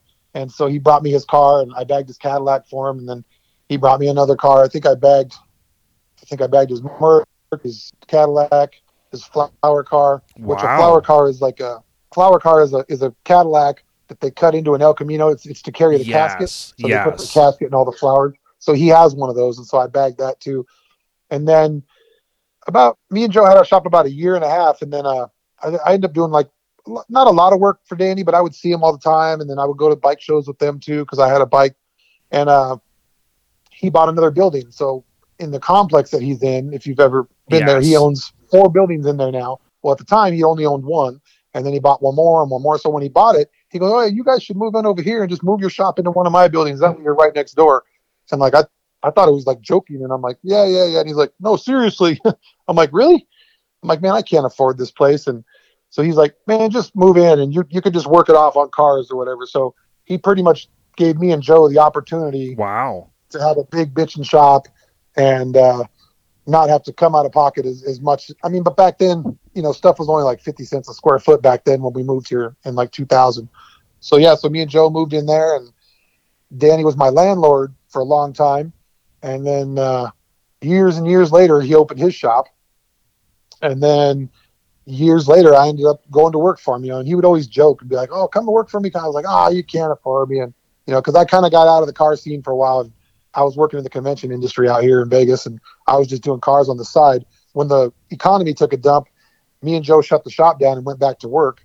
And so uh, we were welding these big tent brackets and these air conditioner cages, which was ironic that our company ended up getting the SEMA contract. So the Oh, big wow. giant tent, that huge tent that you'd see behind SEMA, that big long one that's like a quarter mile long with Oh, the air yeah. conditioning. and. So that's what I would always set that up. Wow. So then every year I'm still like working at SEMA now, even though I'm not building cars. And I was like, oh man. So I'd still get to see all my friends and all my buddies. And, you know, I just pretty much, I know a lot of people in a lot of different scenes, being that from motorcycles to lowriders to mini trucks and all that. And then, uh, yeah, and then I end up working for Danny. So then, uh, you know, as everybody knows, he's got a TV show now. So then I end up being on TV for a few seasons and all that good stuff. And you know, it's it's cool. And people think a lot of that stuff's fake, and we really build all those cars, and it's a really giant, giant, stressful job. And you know, back when the show started, they were just kind of doing decent cars, just quickie paint jobs and stuff. But now, I mean, we are building full frame off. You know, the the Chevelle that we took to SEMA this year was roadster shop chassis, LS3, BMW M6 interior because the customer wanted seat be- shoulder belts, so we end up putting BMW seats so he could have shoulder belts in it, and you know, it's it's a quarter million dollar car. So Wow. the cars that are built there now are definitely way, way, way, way beyond what they used to be, and uh, they've always been known for building choppers and motorcycles, and and if anybody knew the way everything kind of happened is. So that's how Ryan ended up there too. So Ryan's another mini trucker. And You know, Ghetto then Ghetto Bob. Bob is there. Yeah. Ghetto Bob from Negative Camber, and he's another mini trucker. So that all kind of started because way so you reverse and go back to when I was in LA. Um, I saw the rodeo, the Lodeo, Lomigo. Yeah, I saw Lomigo. that Yeah, at Rob Spring Rodell. Splash. So I saw Rob's Lodeo at at Spring Splash one year, and so then I just called Ryan in Texas, and I was like, "Hey man, you want to fly out here to LA and paint a boat?" Like, "What?" Wow. I go, I want you to paint this 32 foot Warlock that my boss had. And uh, we sanded it down and we painted it white and base coated it. And then we flew Ryan out. I'd never even known him. I just, I saw what he did. And I'm like, man, we need to do this on a boat. Cause at that time, um, my boss had Pee Wee paint everything. And Pee Wee's name is Steve Demand, who now owns Color Kings Ah. people, I, I I called him Pee Wee, so he was the homie. But he worked for Stillwell, so they used to do that type of paint job with like the straight lines and the fades and all that type of stuff. And then now he became a big lowrider painter, and uh, but that's the type of painting my boss had done. And I'm like, no man, you got to have this guy Ryan come, and you got to see this tribal stuff and these checkers and era. And he's like, I don't know, man. So flew Ryan out. Ryan painted the boat. The thing was bananas. It was a pickle fork, so it had flames coming off the front, tribals going down the side, checkers around the back. It looked like a giant mini truck. It was so Wow. awesome. Like, and my boss actually didn't like it, and Ryan Ryan could tell. He goes, "Dude, he doesn't like it." He was like whispering to me, and I'm like, "Who cares? It's badass." And like, he got he got used to it. He just wasn't used to it because he's kind of old school. you know Yeah, I mean? yeah. He was just like he was kind of like in shock. But then the first time he took it to Havasu and put that thing on the water, it was just like game over. And then and then tribals became like a thing. Like now you see sticker tribals and all that. So it's kind of crazy that I feel like Ryan had painted one of the first big boats with a crazy graphic tribal paint job all over it. And, and back then, you know, House of Colors was like 40 bucks a quart, you know, not 400. Mhm. So everything was just totally different. And then, so when I moved to Vegas, Danny wanted some stuff painted. And I was like, hey, I got a guy. And so then I had Ryan come out here. And I kept telling Ryan to follow me, but he followed Chop Shop instead. So instead of going to LA, he moved to San Diego, right next door to Chop Shop. And then he stayed there for a while. And then he ended up moving finally to LA three years later. And then he was moved into West Coast old building when, when Ryan from West Coast moved out. Ah. And then, so then when I came here, I'm like, dude, you got to come to Vegas. I'm like, this guy's got a bitch and paint booth. He's got a ton of cars. I'm like, you'll end up doing a bunch of Harleys and then you can still paint for me too. So then Ryan came out here and he was actually my roommate for about, about six or seven months while he looked for a place hmm and then he got a place. And so then, yeah, so Joe Musso was a really awesome single color painter. So then we would do all the body mods, shave it, block it, paint it, and then Ryan would come next door and do the graphics and the airbrushing and all that stuff. So you see like Sal's Mazda, uh, and this was right after he did like Steel Flame and all that. So he had just moved. To, he moved to Vegas right after he did Captain's Truck. So he did Steel Flame, Okay. then he did Captain's Toyota, and then he moved to Vegas. So if you ever look on the back of Captain's Toyota, Ryan always did the hundred dollar bill. Yes, the hundred dollar bill. Yep. If you look on Captain's truck, it's a two dollar bill. It says the end of an era. So that was the last vehicle to be painted in LA. Damn, that's badass. Yeah, I didn't know all of that history. And what's cool is what from like Lomigo to even like you said, Steve Platt. We had him on recently, and we talked about Steel Flame. It's so cool, and I always knew that Ryan, you know, had that lineage kind of to there. And then you know with Ghetto Bob, we always remember his blue S10, kind of the first street trucks. Yep. They, you know, Courtney, you know, those guys are all intertwined, but. it's crazy to think Yep. like the talent came from like you said Texas, Southern California, and everything. And Danny really has to me like when I see the show, I respect like even the bike, the one guy there that does a lot of the bikes, like the Yeah, heavier set guy. Yeah, like dude, there's Yeah. there's a lot of talent there, man. Yeah, no, for sure.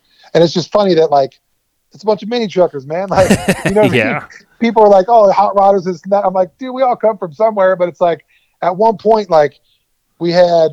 So I'm in Xtreme Lowz. Bob was in Camber. My mechanic was in Freaks of Nature.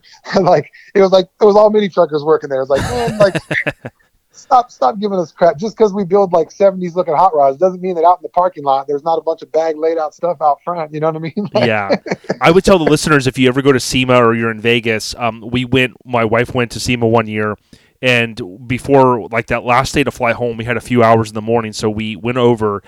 The The big misconception that I had was the inside the shop is awesome, but when you do get to the complex and you stand out front, the way TV is, it kind of makes it. It seems like it's even bigger out there, but I'm like, wow, everything is right there, and then you go Yep. in, and it just was crazy to see all the cars and stuff, and um, you can tell I whenever I see Danny talk, like he seems like a really positive dude. Like he can always compliment anybody, even if it's you know maybe not worthy of a crazy compliment. But he seems like a real Yeah. nice guy, and it's got to be cool that you've known him for a little over twenty years.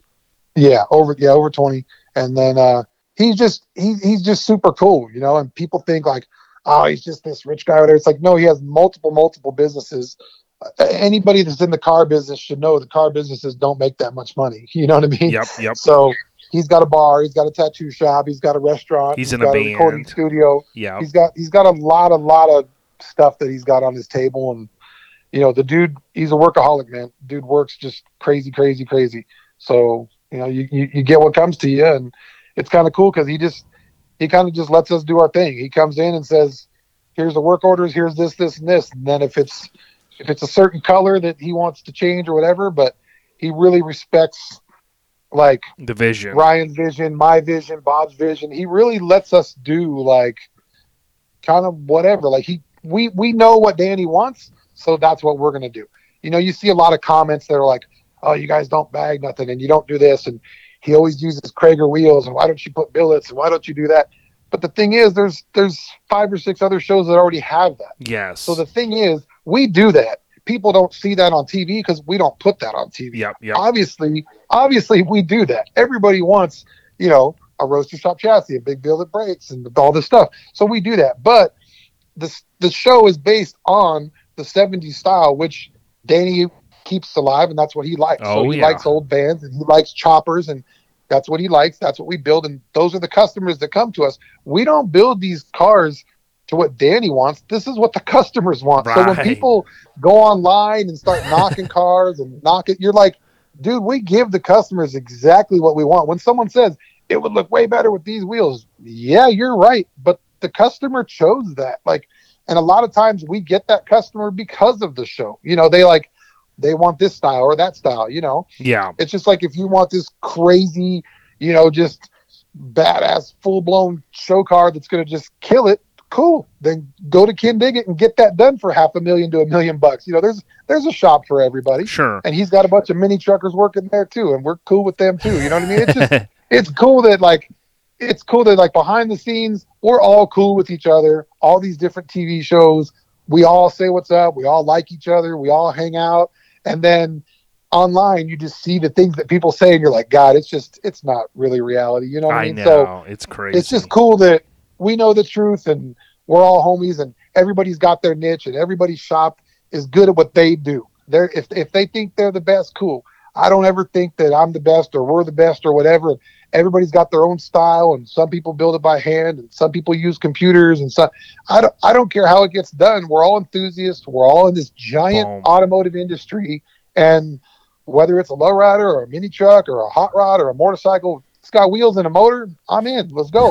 like, Yeah, I was just talking to my buddy Ruben today because it's like I got my whole Lincoln Addict brand and I post Lincolns and it's funny because lately if I post a stock Lincoln, I get a lot more traction, right? Because there's now there's a lot more older people, 50, 60, 70. I don't say old as in I mean there's people though Yeah. that, you know, they think they're old. I think we're young-minded, but the the crazy thing is is that it's like I was talking to my buddy. I was like, I could almost do a whole podcast on when when you do lowered vehicles, it like triggers people. I don't know what it is. Yeah. And like with Yeah. some of these people that follow my Lincoln page, they're like, "Oh, the car is ruined. How are you going to go over speed bump? All that stuff."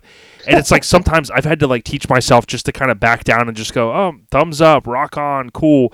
Because it's like you get into these like little arguments with people, and like you said, with social media, it allows for everyone to have that fence where they can't, they're not talking to your face, and they're like, "Oh, that's a piece of shit," and this and that.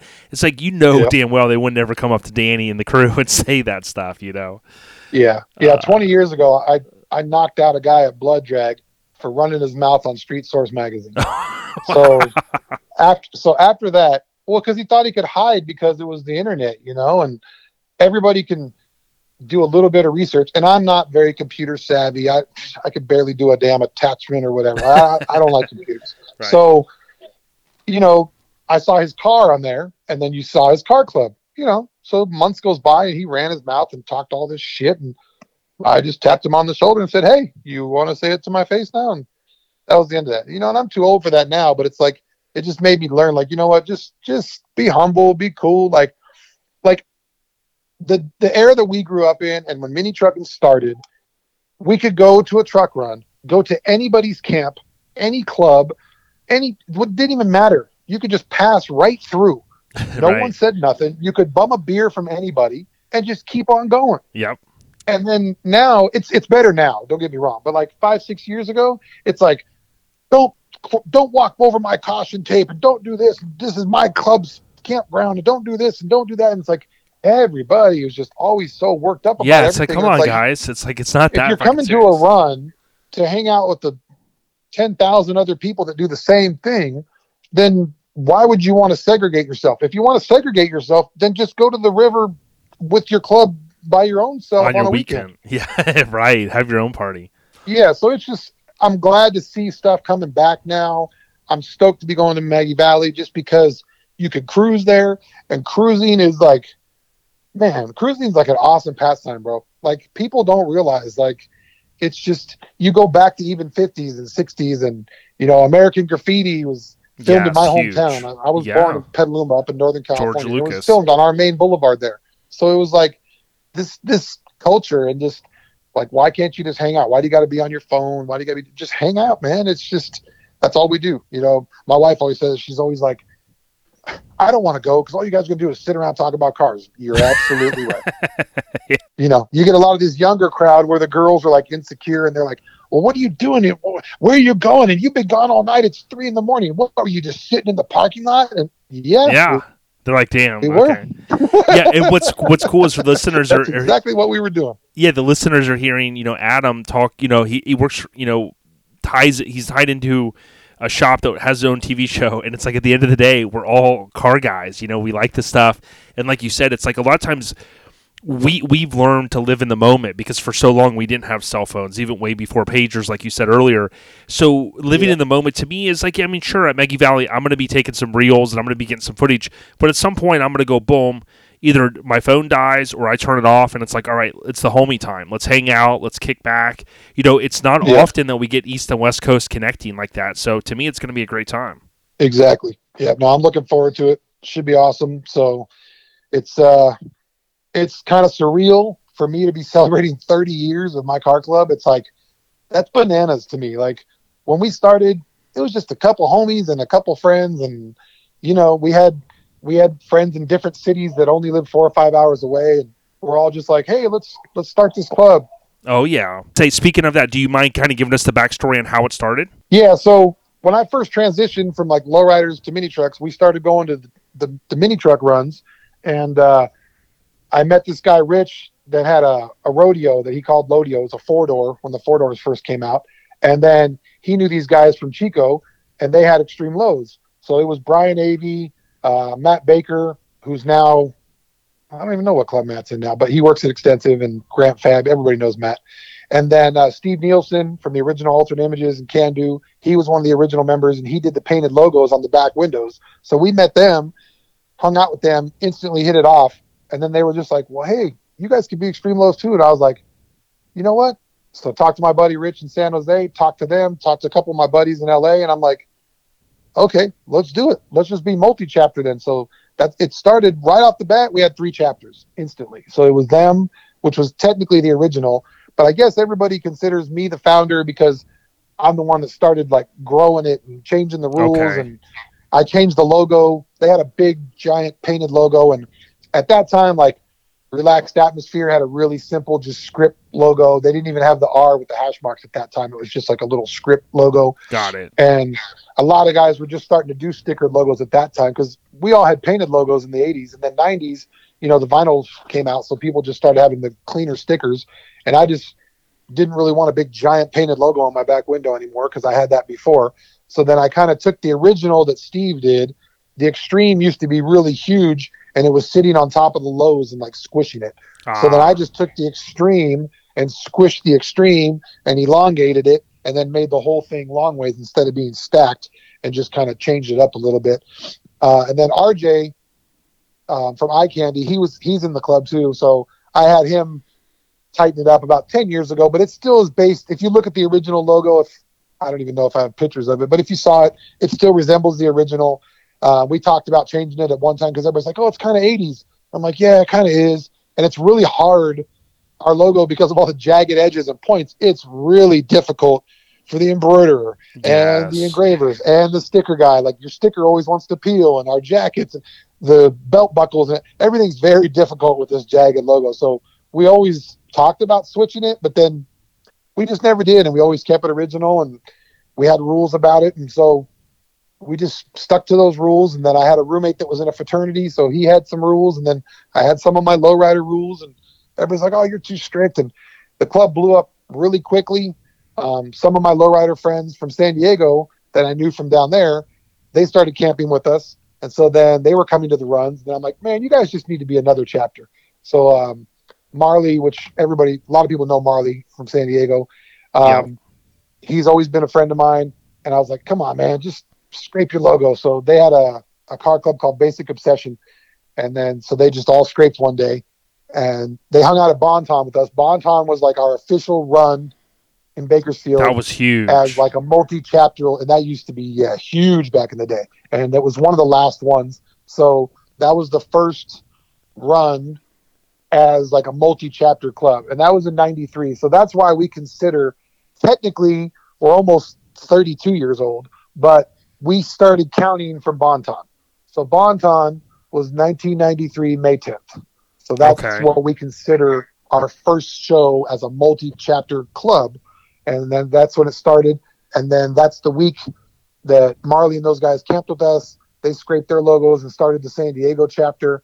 So we always started. It was always friends, and then the only way we ever let it grow and expand was people moving away. So then one of our guys from LA was in the military. He moved to Atlanta. So then Xtreme Lowz jumped to the East Coast, and then somebody else, you know, moved away. So if you if you did it like a family tree, it would all connect back to the original, and that's always how we wanted to keep it. You know, the only other time we were almost going to have a Japan chapter, and then we kind of squashed it. We're like, no, it's going to be too hard to control. Um, but yeah, so it's been 30 years now. It's it's just crazy. It's humbling, and uh, I don't know how many original founders and members are still in their own original founding clubs, but I feel that uh, yeah, I've been here for a long freaking time, and uh, it's pretty cool to still be active and still have a, a bag Toyota, and I have a bag Jetta, and I got a couple bag motorcycles, and so it's pretty cool to just be still doing it and have all my friends still doing it. And uh, three of the original founding members are going to be there this weekend, and uh, yeah, should be a good time. Yeah, I would tell people you can go on Instagram and type in X T R E M E. It's going to come up extreme lows with the Z. You can also look at the hashtag. Uh, a lot of us, including myself, um, some guys will use XL number four life, or we'll just spell out extreme lows, just how it's spelled for the club, and you can get a chance to see a lot of those photos. Do you? Um, what would you say to all of the current? And I know what's important too, although some sometimes leave on you know different terms. What would you say to the current and past members of the club that have helped you get to where you're at, Adam, these days? man, I would just say thanks to everybody. It's just, I'm really good friends with a lot of people that left the club. Most of the people that have left our club, they've left for to get into dirt bikes or side by sides or boats or or just out of the scene or family stuff or and then I've even had members that left for 10 years and came back, left for 15 years and came back. So that's what's crazy to Oh, me cool. is that like like yeah, like I just built a C10 for one of our original members and like you were talking about Tom, Tom just bought his 720. So that 720 that Tom just bought, that orange one, is the first C notch I ever welded in my life. Awesome. And then I redid it and I step notched it and four linked it and bagged it and took the air shocks off it and all that about whew, probably 12 years ago. I redid the same truck and then he sold it and then now it ended up Tom's got it and then I just built a C10 for him and now he's back in the club again and he was one of my original members. It's Mike Clementi. So it's just it's humbling. It's cool. It's just been a good time and I've met tons of great people, tons of great memories, and uh, unfortunately, some people aren't here no more. Yeah, and rest in peace to those guys and ladies. Yep. And I want to give a shout out to Daryl Poe again. We've had him on. He has helped us link up some great guys. And even though you and I had met, and I wanted to get you on, you know, Daryl really said, "Hey." The 30th is coming up for us. Would love to hear Adam. And I said, Yeah, I'm like, you know, he's been on the list. We got to do it. But also, we recently put um, uh, Steve's uh, Mazda on our merch. And uh, dude, the old school stuff is where it's at. I mean, it just blew up. And want to give a huge shout out to Ashley Wimmer. Um, Ashley won our female mini truck of the year for last year. So, I mean, there's so many good guys out there and ladies. Um, I know. Um, there's so many badass trucks. You know, Extreme Low's got a few mini trucking covers, some iconic trucks and things like that. So to me, I think it's important to spread the wealth. I mean, I know a lot of times the lion's share of posts could be, you know, RA, NC, ST, no regrets, acro. But I tell people all the time, Xtreme Lowz is up there. The guy's been doing it 30 years, and uh, there's no end in sight. It doesn't sound like. no, no, definitely not an end. And we've always kept it small too. That's the thing is, I've never wanted to be the biggest. I, I like all of our chapters to only have four or five guys. I like it all to be tight group of friends. You know, I don't ever want to be the biggest. You know, I don't want, you know, even though we're pretty big now, just because of if you add all the chapters together, but we've never, you know, and even me, I've been in the scene forever, but I've never been like, you know, like that guy. I don't Sure. get out there and, you know, but even though I've been here forever and known everybody and, and we've had very, very influential and a lot of people in the club that aren't in the club that were still good friends, like Travis Noack. He he was in the original That's LA chapter right. I forgot about that. and he's in RA now. Steve Nielsen was original founding chapter. So Mike Self, editor of Street Trucks, was in the original LA chapter. Brandon Burrell was in one of our. He had his own chapter. That's right. So it's like a lot of these people, they were all in our club at one time and left for one reason or another. And like I said, Brandon's one of my best friends. We talk probably three to four times a week.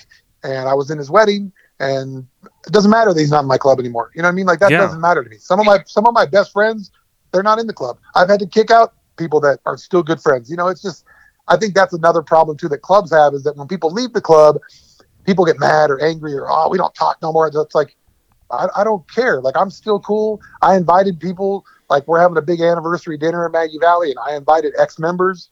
I don't. It doesn't matter to me. I don't care what logos on your back window. I don't care. Yeah, and that's that's something for us all to take because I know some of us, you know, maybe you have a falling out with a friend or you've been in this thing 20, 30 years. You know, you might have falling outs, but like I've tried to reinforce to people, things I've done is kind of buried some beefs. I know some are going to be like the Hatfields and McCoys. You know, we all know some of those in the scene, but you know, for the most Yep. part, like you said, Adam, it's like, hey, let if you can let bygones be bygones. You could be cool with people, and my my big thing is just bury the beefs if you can. You know what I mean? Exactly. There's only like there's not even there's only three or four people that they know just to avoid me, and Right, those people right, right. will, those people will always be on that list. But other than that, I've always been like down to help everyone. Like some like some of my greatest memories, like so Dave Schulman, he was when he was building Catch Twenty Four, like it wasn't done, and it was in Florida, and they needed a place to put it together, and he just hits me up, just a random, you know, fellow mini trucker, but we didn't know each other, and I was like, sure, dude. He shipped his truck to Musso Motorsports, flew his crew from his shop in Florida to my shop, and we all worked on his truck for Oh, like the dark blue straight, one. nonstop, overnighters. Yep. The- yeah, the Somnia one. Yeah, after yep, after twenty two. Yep. So like That- we just went all night on that thing, and I didn't even know him from. He just called up and was like, "Hey, bro, I know you got a shop," and I'm like, "Yeah, dude, I'm right around the corner from the convention center. Get it here." And we'll get it to SEMA. You know what I mean? It's stuff like that that those are some of the funnest times. And it Yeah. didn't matter that he's not in my club. I don't I don't care. You know what I mean? So Yep. helping people and just helping a fellow mini trucker and having good times. That's really what this whole scene how it started. That's why like I left the lowrider scene and came to this scene because of the camaraderie and the fun and the good times and the partying and all that stuff. So it got lost along the way and I really do feel like it's similar and back to that now. And then just like when people have shows that are limited and people are like, oh, that's bullshit, just because it's primer and blah, blah, blah. But then you shouldn't be mad about that. That should just make give you an incentive to paint it or to get it one color or whatever. It's no one does that for hate. And then when people hate on promoters, yeah, go ahead and throw your own show and realize how hard it is. Yeah. Pull That's your own hair out. People don't realize like promoting and putting on events is a ton, a ton of work. You know, so like we used to do Blood Drag, we used to do the Ludicrous show in LA. We did Scraping the Smokies with Brandon. Like we even had our own show at the Truck Jamboree, same site there before. So like we've done all that stuff before and judged them and ran them and worked them, and it's it's not easy. So these people that want to hate on the show or hate on an event, just realize whoever's doing that event, they're doing the best they can Yes. that's just that's just the way it falls. If if shit happens, yeah, it happens. If someone ruins it, yeah, all it takes is one person. I mean, I don't know if a lot of people know about Bob Hayes, but he almost lost everything because of one person. You know, Yeah. they were dragging at a show, hit a manhole cover, flew through the windshield, and sued him. Even though they signed the waiver and did all that, and they still sued him, and he almost lost everything. Yeah, and there's been there's been other stories that I've heard, and some you know I wouldn't share on the podcast, but it's similar type situations where guy puts his neck out, they have a successful show, but because his name's on that dotted line, Yep. when said you know lunatic goes crazy and does something, or even if it's something they weren't intended to do, like what going back to what my parents used to say. Now I sound like the old guy. You know, when I was a kid, like, well, someone could walk through your yard and fall and trip, and you know, you end up getting Yep. sued. You're like, whatever. But literally, it happens. We know it's happened. We've lost shows. Not everyone knows, Yep. but we've lost shows because of it. So Exactly. It's just like, just have a good time, be responsible, and that's it. Like, it's not hard, man. It really is not hard. Just, and then a lot of times, too, like, a lot of members don't police their own members. That's one thing that, like, and I've seen people die, literally die at Spring Splash. Like, a guy died in his own vomit because Oh his club God. didn't keep an eye on him. So he literally died at the run, you know, of alcohol poisoning. So it's like, people police your members. You know what I mean? So I had to stop Steve Platt from doing a big burnout at Spring Splash one time. there you go. And Steve's a big listener. He's going to get a chuckle out of that. But yeah, That's I mean, back before Steel Flame was Steel white at that time. right, right, Steel White. Yeah, and that's what too. Like you know, I, I had literally a conversation this week with my buddy Ruben about. We were talking about the old days, and you know, I said some of us have done. I mean, I'll speak for myself. We'd go to show fest, and you know, we'd have fun. I mean, we wouldn't get crazy malicious, but at the same time, it's easier for like a homie to be like, "Yo, Jay." You know, you got to back down a little bit or whatever. Versus, you know, you start getting someone that's like you don't even know them and stuff, and then you know, some everybody takes their alcohol different. Some guys are drinking a lot, they want to fight this and that. But yeah, if you, I mean, words of wisdom, you know, make sure you have a couple people looking out for all your crew and stuff. And as we, Adam and I, I'll speak for myself, as I've gotten a little older as well. Obviously, I'm a lot more reserved. I've I've really tamed back, and but you know, I think what was some of the sideshows, which is a big West Coast thing, and you have these things they're calling the street takeovers and all that. It, it sucks a little bit, eh, a lot, I, I should say. But I think what it is is a lot of it is you know people want to go viral, and I mean you got these guys doing. I love hip hop, I love uh, the Oakland stuff and all that. It just never, it never computes to me on why people want to hang out a window and do donuts and go flying and almost get ran over and think that's cool, and they start dancing. I'm like, I don't get it. I don't get it. Exactly. I'd rather go to There's, a there's mini a time and a place show. for all that, you know. So Right. that- a show ain't the place. they need to go to like I've never been to Burning Man, but I heard like you can go to Burning Man and kind of do anything. go out there in the middle of nowhere and do something. I mean, you can go do it out in the middle of nowhere, but you know, they, they, there's a desert out here outside of Vegas if you want to come and do it. You just got to you'll be cleaning your truck for a week after that. ask, ask Mark Zarate. He did it in Right. Tacoma. yeah, yeah, he did. And shout out, he's got the old I I just call it the Grant Custom Topless Tacoma. You know, they got that now, so Yep. we're Yeah, We're excited. he's got that. So that'll be. It's cool that he's going to finish that. There's there's so many other. You wonder like if you start thinking back, like, man, how many iconic trucks never got finished and just disappeared. Like I've been looking for my 4Runner for 20 years, Wow. and Matt Baker found it at one time, and I guess it had a blown motor. And I offered the dude to give him my bag Caprice for it, LS swapped and everything, just to get my Damn. Back. And the dude said no. I was like, he's a- dang, dude. and then me and Joe, we found his Toyota with the door all messed up. I guess someone tried to break in and can't open the door, but didn't realize it had suicide doors. So the door and the roof was all smashed. And he tried to get that truck back too. And then last we heard, it ended up in Colorado somewhere. So, you know, there's so many of these old trucks that I just love that like, you got Fester and Tom and people taking care of it and not being haters because you had all these people five, ten years ago. They were like, oh, oh, it's bought, not built, blah, blah, blah. But it's like, you know what? As long as people are taking care of them and keeping them alive, I just think it's awesome. So it's like if you could find one that's done, cool. Show it, make it better, and upgrade it. If you find one that's not done, save it and put it on the road. Like it's just freaking cool, man. Yeah, shout out to our homie Joey Whitby. Did that with the Relax Taco. Um, a huge Yep. shout out to Joe Musso. Uh, 25 years ago, believe it or not, March 98, the Toyota graces the cover. He was a huge inspiration even for me because when I looked through Mini Trucking, there was a show one time when he took his, the chassis was completed, it, you know, was static, Yep. and the chassis was all done, and he had the primer bed on it.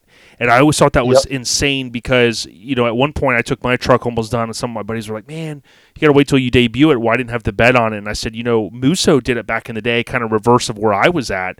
But we all looked at that truck and we just said, man, that was like another level. And as you know, Adam, it wasn't bodied. It wasn't even, I don't think it was bagged. So it, it, it just Nope. showed that, dude, we, we can kill it, even with what we and if got you here. look at it, he could still show that truck today if you think about it. If Yes. you pull that into a show, people would still give it props, even though it has no bags, no nothing. Yep. Yeah, the whole rear 4Runner setup. Yep. And all that. Now, just just to be clear, you were saying like that truck is a people have asked before. It's it's nobody knows where it's at, right? Last we heard, it was actually being daily driven here in Vegas for a while by a guy that rebuilt the motor, and then he sold it. We used to see it all the time, and it was parked outside, wasn't even in a garage.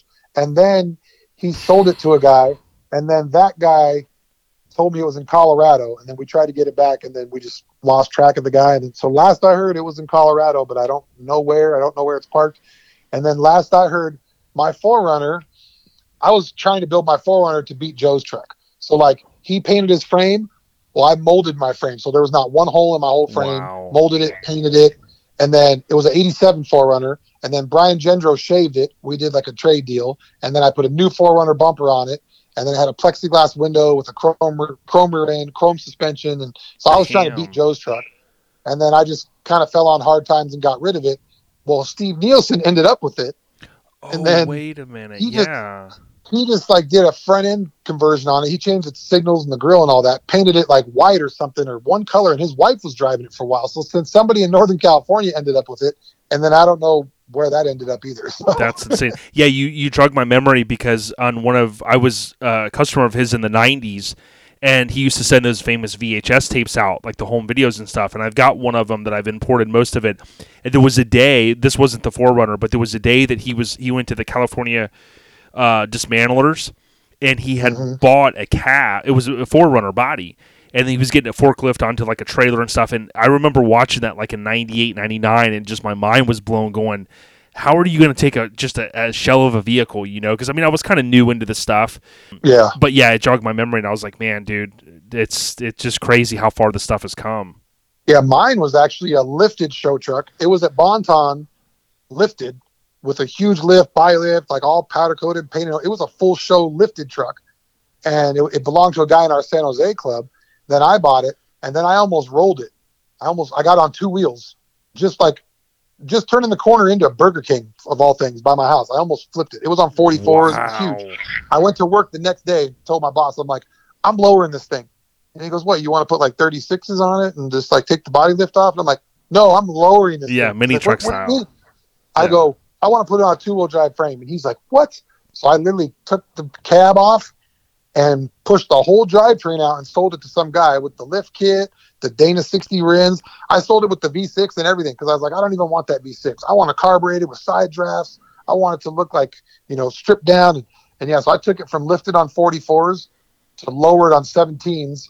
And that was uh, my first sponsor as a mini truck. I got sponsored by MHT and they gave me some Neeper N7s for it. wow and those, those those are like all those old '90s wheels are so nostalgic. Like people are trying to get them. Like, no, I mean, dude, that's insane. Yeah, yeah. The Toyota I'm building now, I'm I'm having a Renault's made for it. Ah, So that way, it's like rep. They'll be replicas. They'll be billet, but yeah. I'm gonna have those made for my Toyota. So Well, you might see. I, I can't. I, I'm sworn to secrecy, but you might see a set at Mini Nats, which I think. no, is, I know. Mike Mike Mike got them first. I know. Yeah, yeah. Well, there, were- yeah, there was a couple of people apparently doing them, but to me, what I think is awesome is that it, it's stuck in our mind so much that we love them. Because there's a couple wheels like I would love to do. There was there's a Yeah. wheel that was on a cover truck that was like you know it wasn't a special wheel, but I was like, man, what if that was in billet? So the cool thing is we can Yeah. call our friends and you know we can get the shit made. You know. Exactly. Yeah. Ironically, I was building this truck for a guy in our club that passed away, and Oh wow. he wanted it to mimic my old truck. So I had an 87 extra cab long bed with a Z rack on it with 16 inch Renaults in like 94, 95, something like that. With a, Yep. and I had a roll down back window from CR Laurence and a rag top and all that. dude. So he wanted to build that truck. So I'm building what was a replica of my old truck, you know, and then when he passed away, his family just told me to keep it. So now Wow. I'll never get rid of it. And this has always been my favorite body style. So it's an 87 extra cab long bed. And it was one of my first mini trucks, and it'll now probably be my last mini truck. But uh, yeah, so it'll be, you know, I've been busy and haven't been able to finish it, but probably in the next couple of years it'll be done. And it'll be throwback, old style, but laid out, of course. yeah, and what was the homie's name that passed away? Uh, everybody calls him Bones. Uh, his name was Anthony Romero, but everybody knows him as Bones. Damn. So he passed away about about six years ago. So yeah, we've had uh we've had about six people pass away um, in, in the club, not just in the scene, but just in our club. So it's now that we're getting older, you know, you think about that thing, and you know, like like another fond memory. I had a I had a really bitchin' six seater golf cart that was all laid out, and I had Stitchcraft interior and everything, and Courtney crashed it. wow. So One of my great memories was us being at West Coast. And I used to not bolt the steering wheel on because people used to come and try and take my cart when I was in my tent sleeping. So then I told Courtney, I'm like, hey, the steering wheel's not bolted on, so be careful. And he started driving all crazy, and we hit a big bump, and the steering wheel came off, and we crashed into this guy's Nissan. And I was Holy like, dude. shit. And I was like, thank God that Courtney was driving because, you know, because Courtney was Courtney, right. he could smooth it over. he smoothed it over. And they were like cool with it because he worked for Mini Trucking and all this good stuff. Yeah, I I'd be like, hey, we'll feature your truck. me- if it would have been me, it would have been a freaking riot and a club on club giant fight. We would have all gotten kicked out. But since Courtney was driving, it was all good. yeah, I love it. We're talking with Adam Madrigal. Yeah. Okay. It's Madrigal. Yep. Madrigal. Um, thank you so much, dude. Um, man, for taking just uh, sitting down with us, dude. Shout out to Xtreme Lowz. Um, any any other um any other comments you got, man, dude? You've given us a lot of gold. I was gonna say I, I could go on for days, dude. I've, I've been I've been I've been in this scene too long, so I, I know everybody and got t- and got tons of stories, and we could sit around and reminisce for five six hours. And I'd still keep. Co- I know I get sidetracked because I keep coming up with other backstories, but no, it's I love it. you know, being here for so long, it's just those memories pop up and they're still great, and we still have a good time, and we still enjoy ourselves. You know what I mean? And Yeah. now you got kids and grandkids and everything else. So, you know, hopefully one day I'll be building a mini truck for my granddaughter. So. Yeah, I love it. And, you know, I often say someone like yourself, you really should have your own podcast. You got so many stories, but because you don't, you took a little bit of time to share some stories with us, and we can't thank you enough, Adam. And like I said, shout out to Xtreme Lowz. I want to come kick it with you guys a little bit and uh, slap hands. There's a lot of good members. Uh, Daryl Poe, of course, won the truck. Um, you know, he's won so many accolades with his truck and stuff. So to all the, the current and past members, keep doing what you do. Yeah. Adam, big salute to you, brother. I appreciate it, man. Hey, thank you so much. All right, we'll see you this weekend.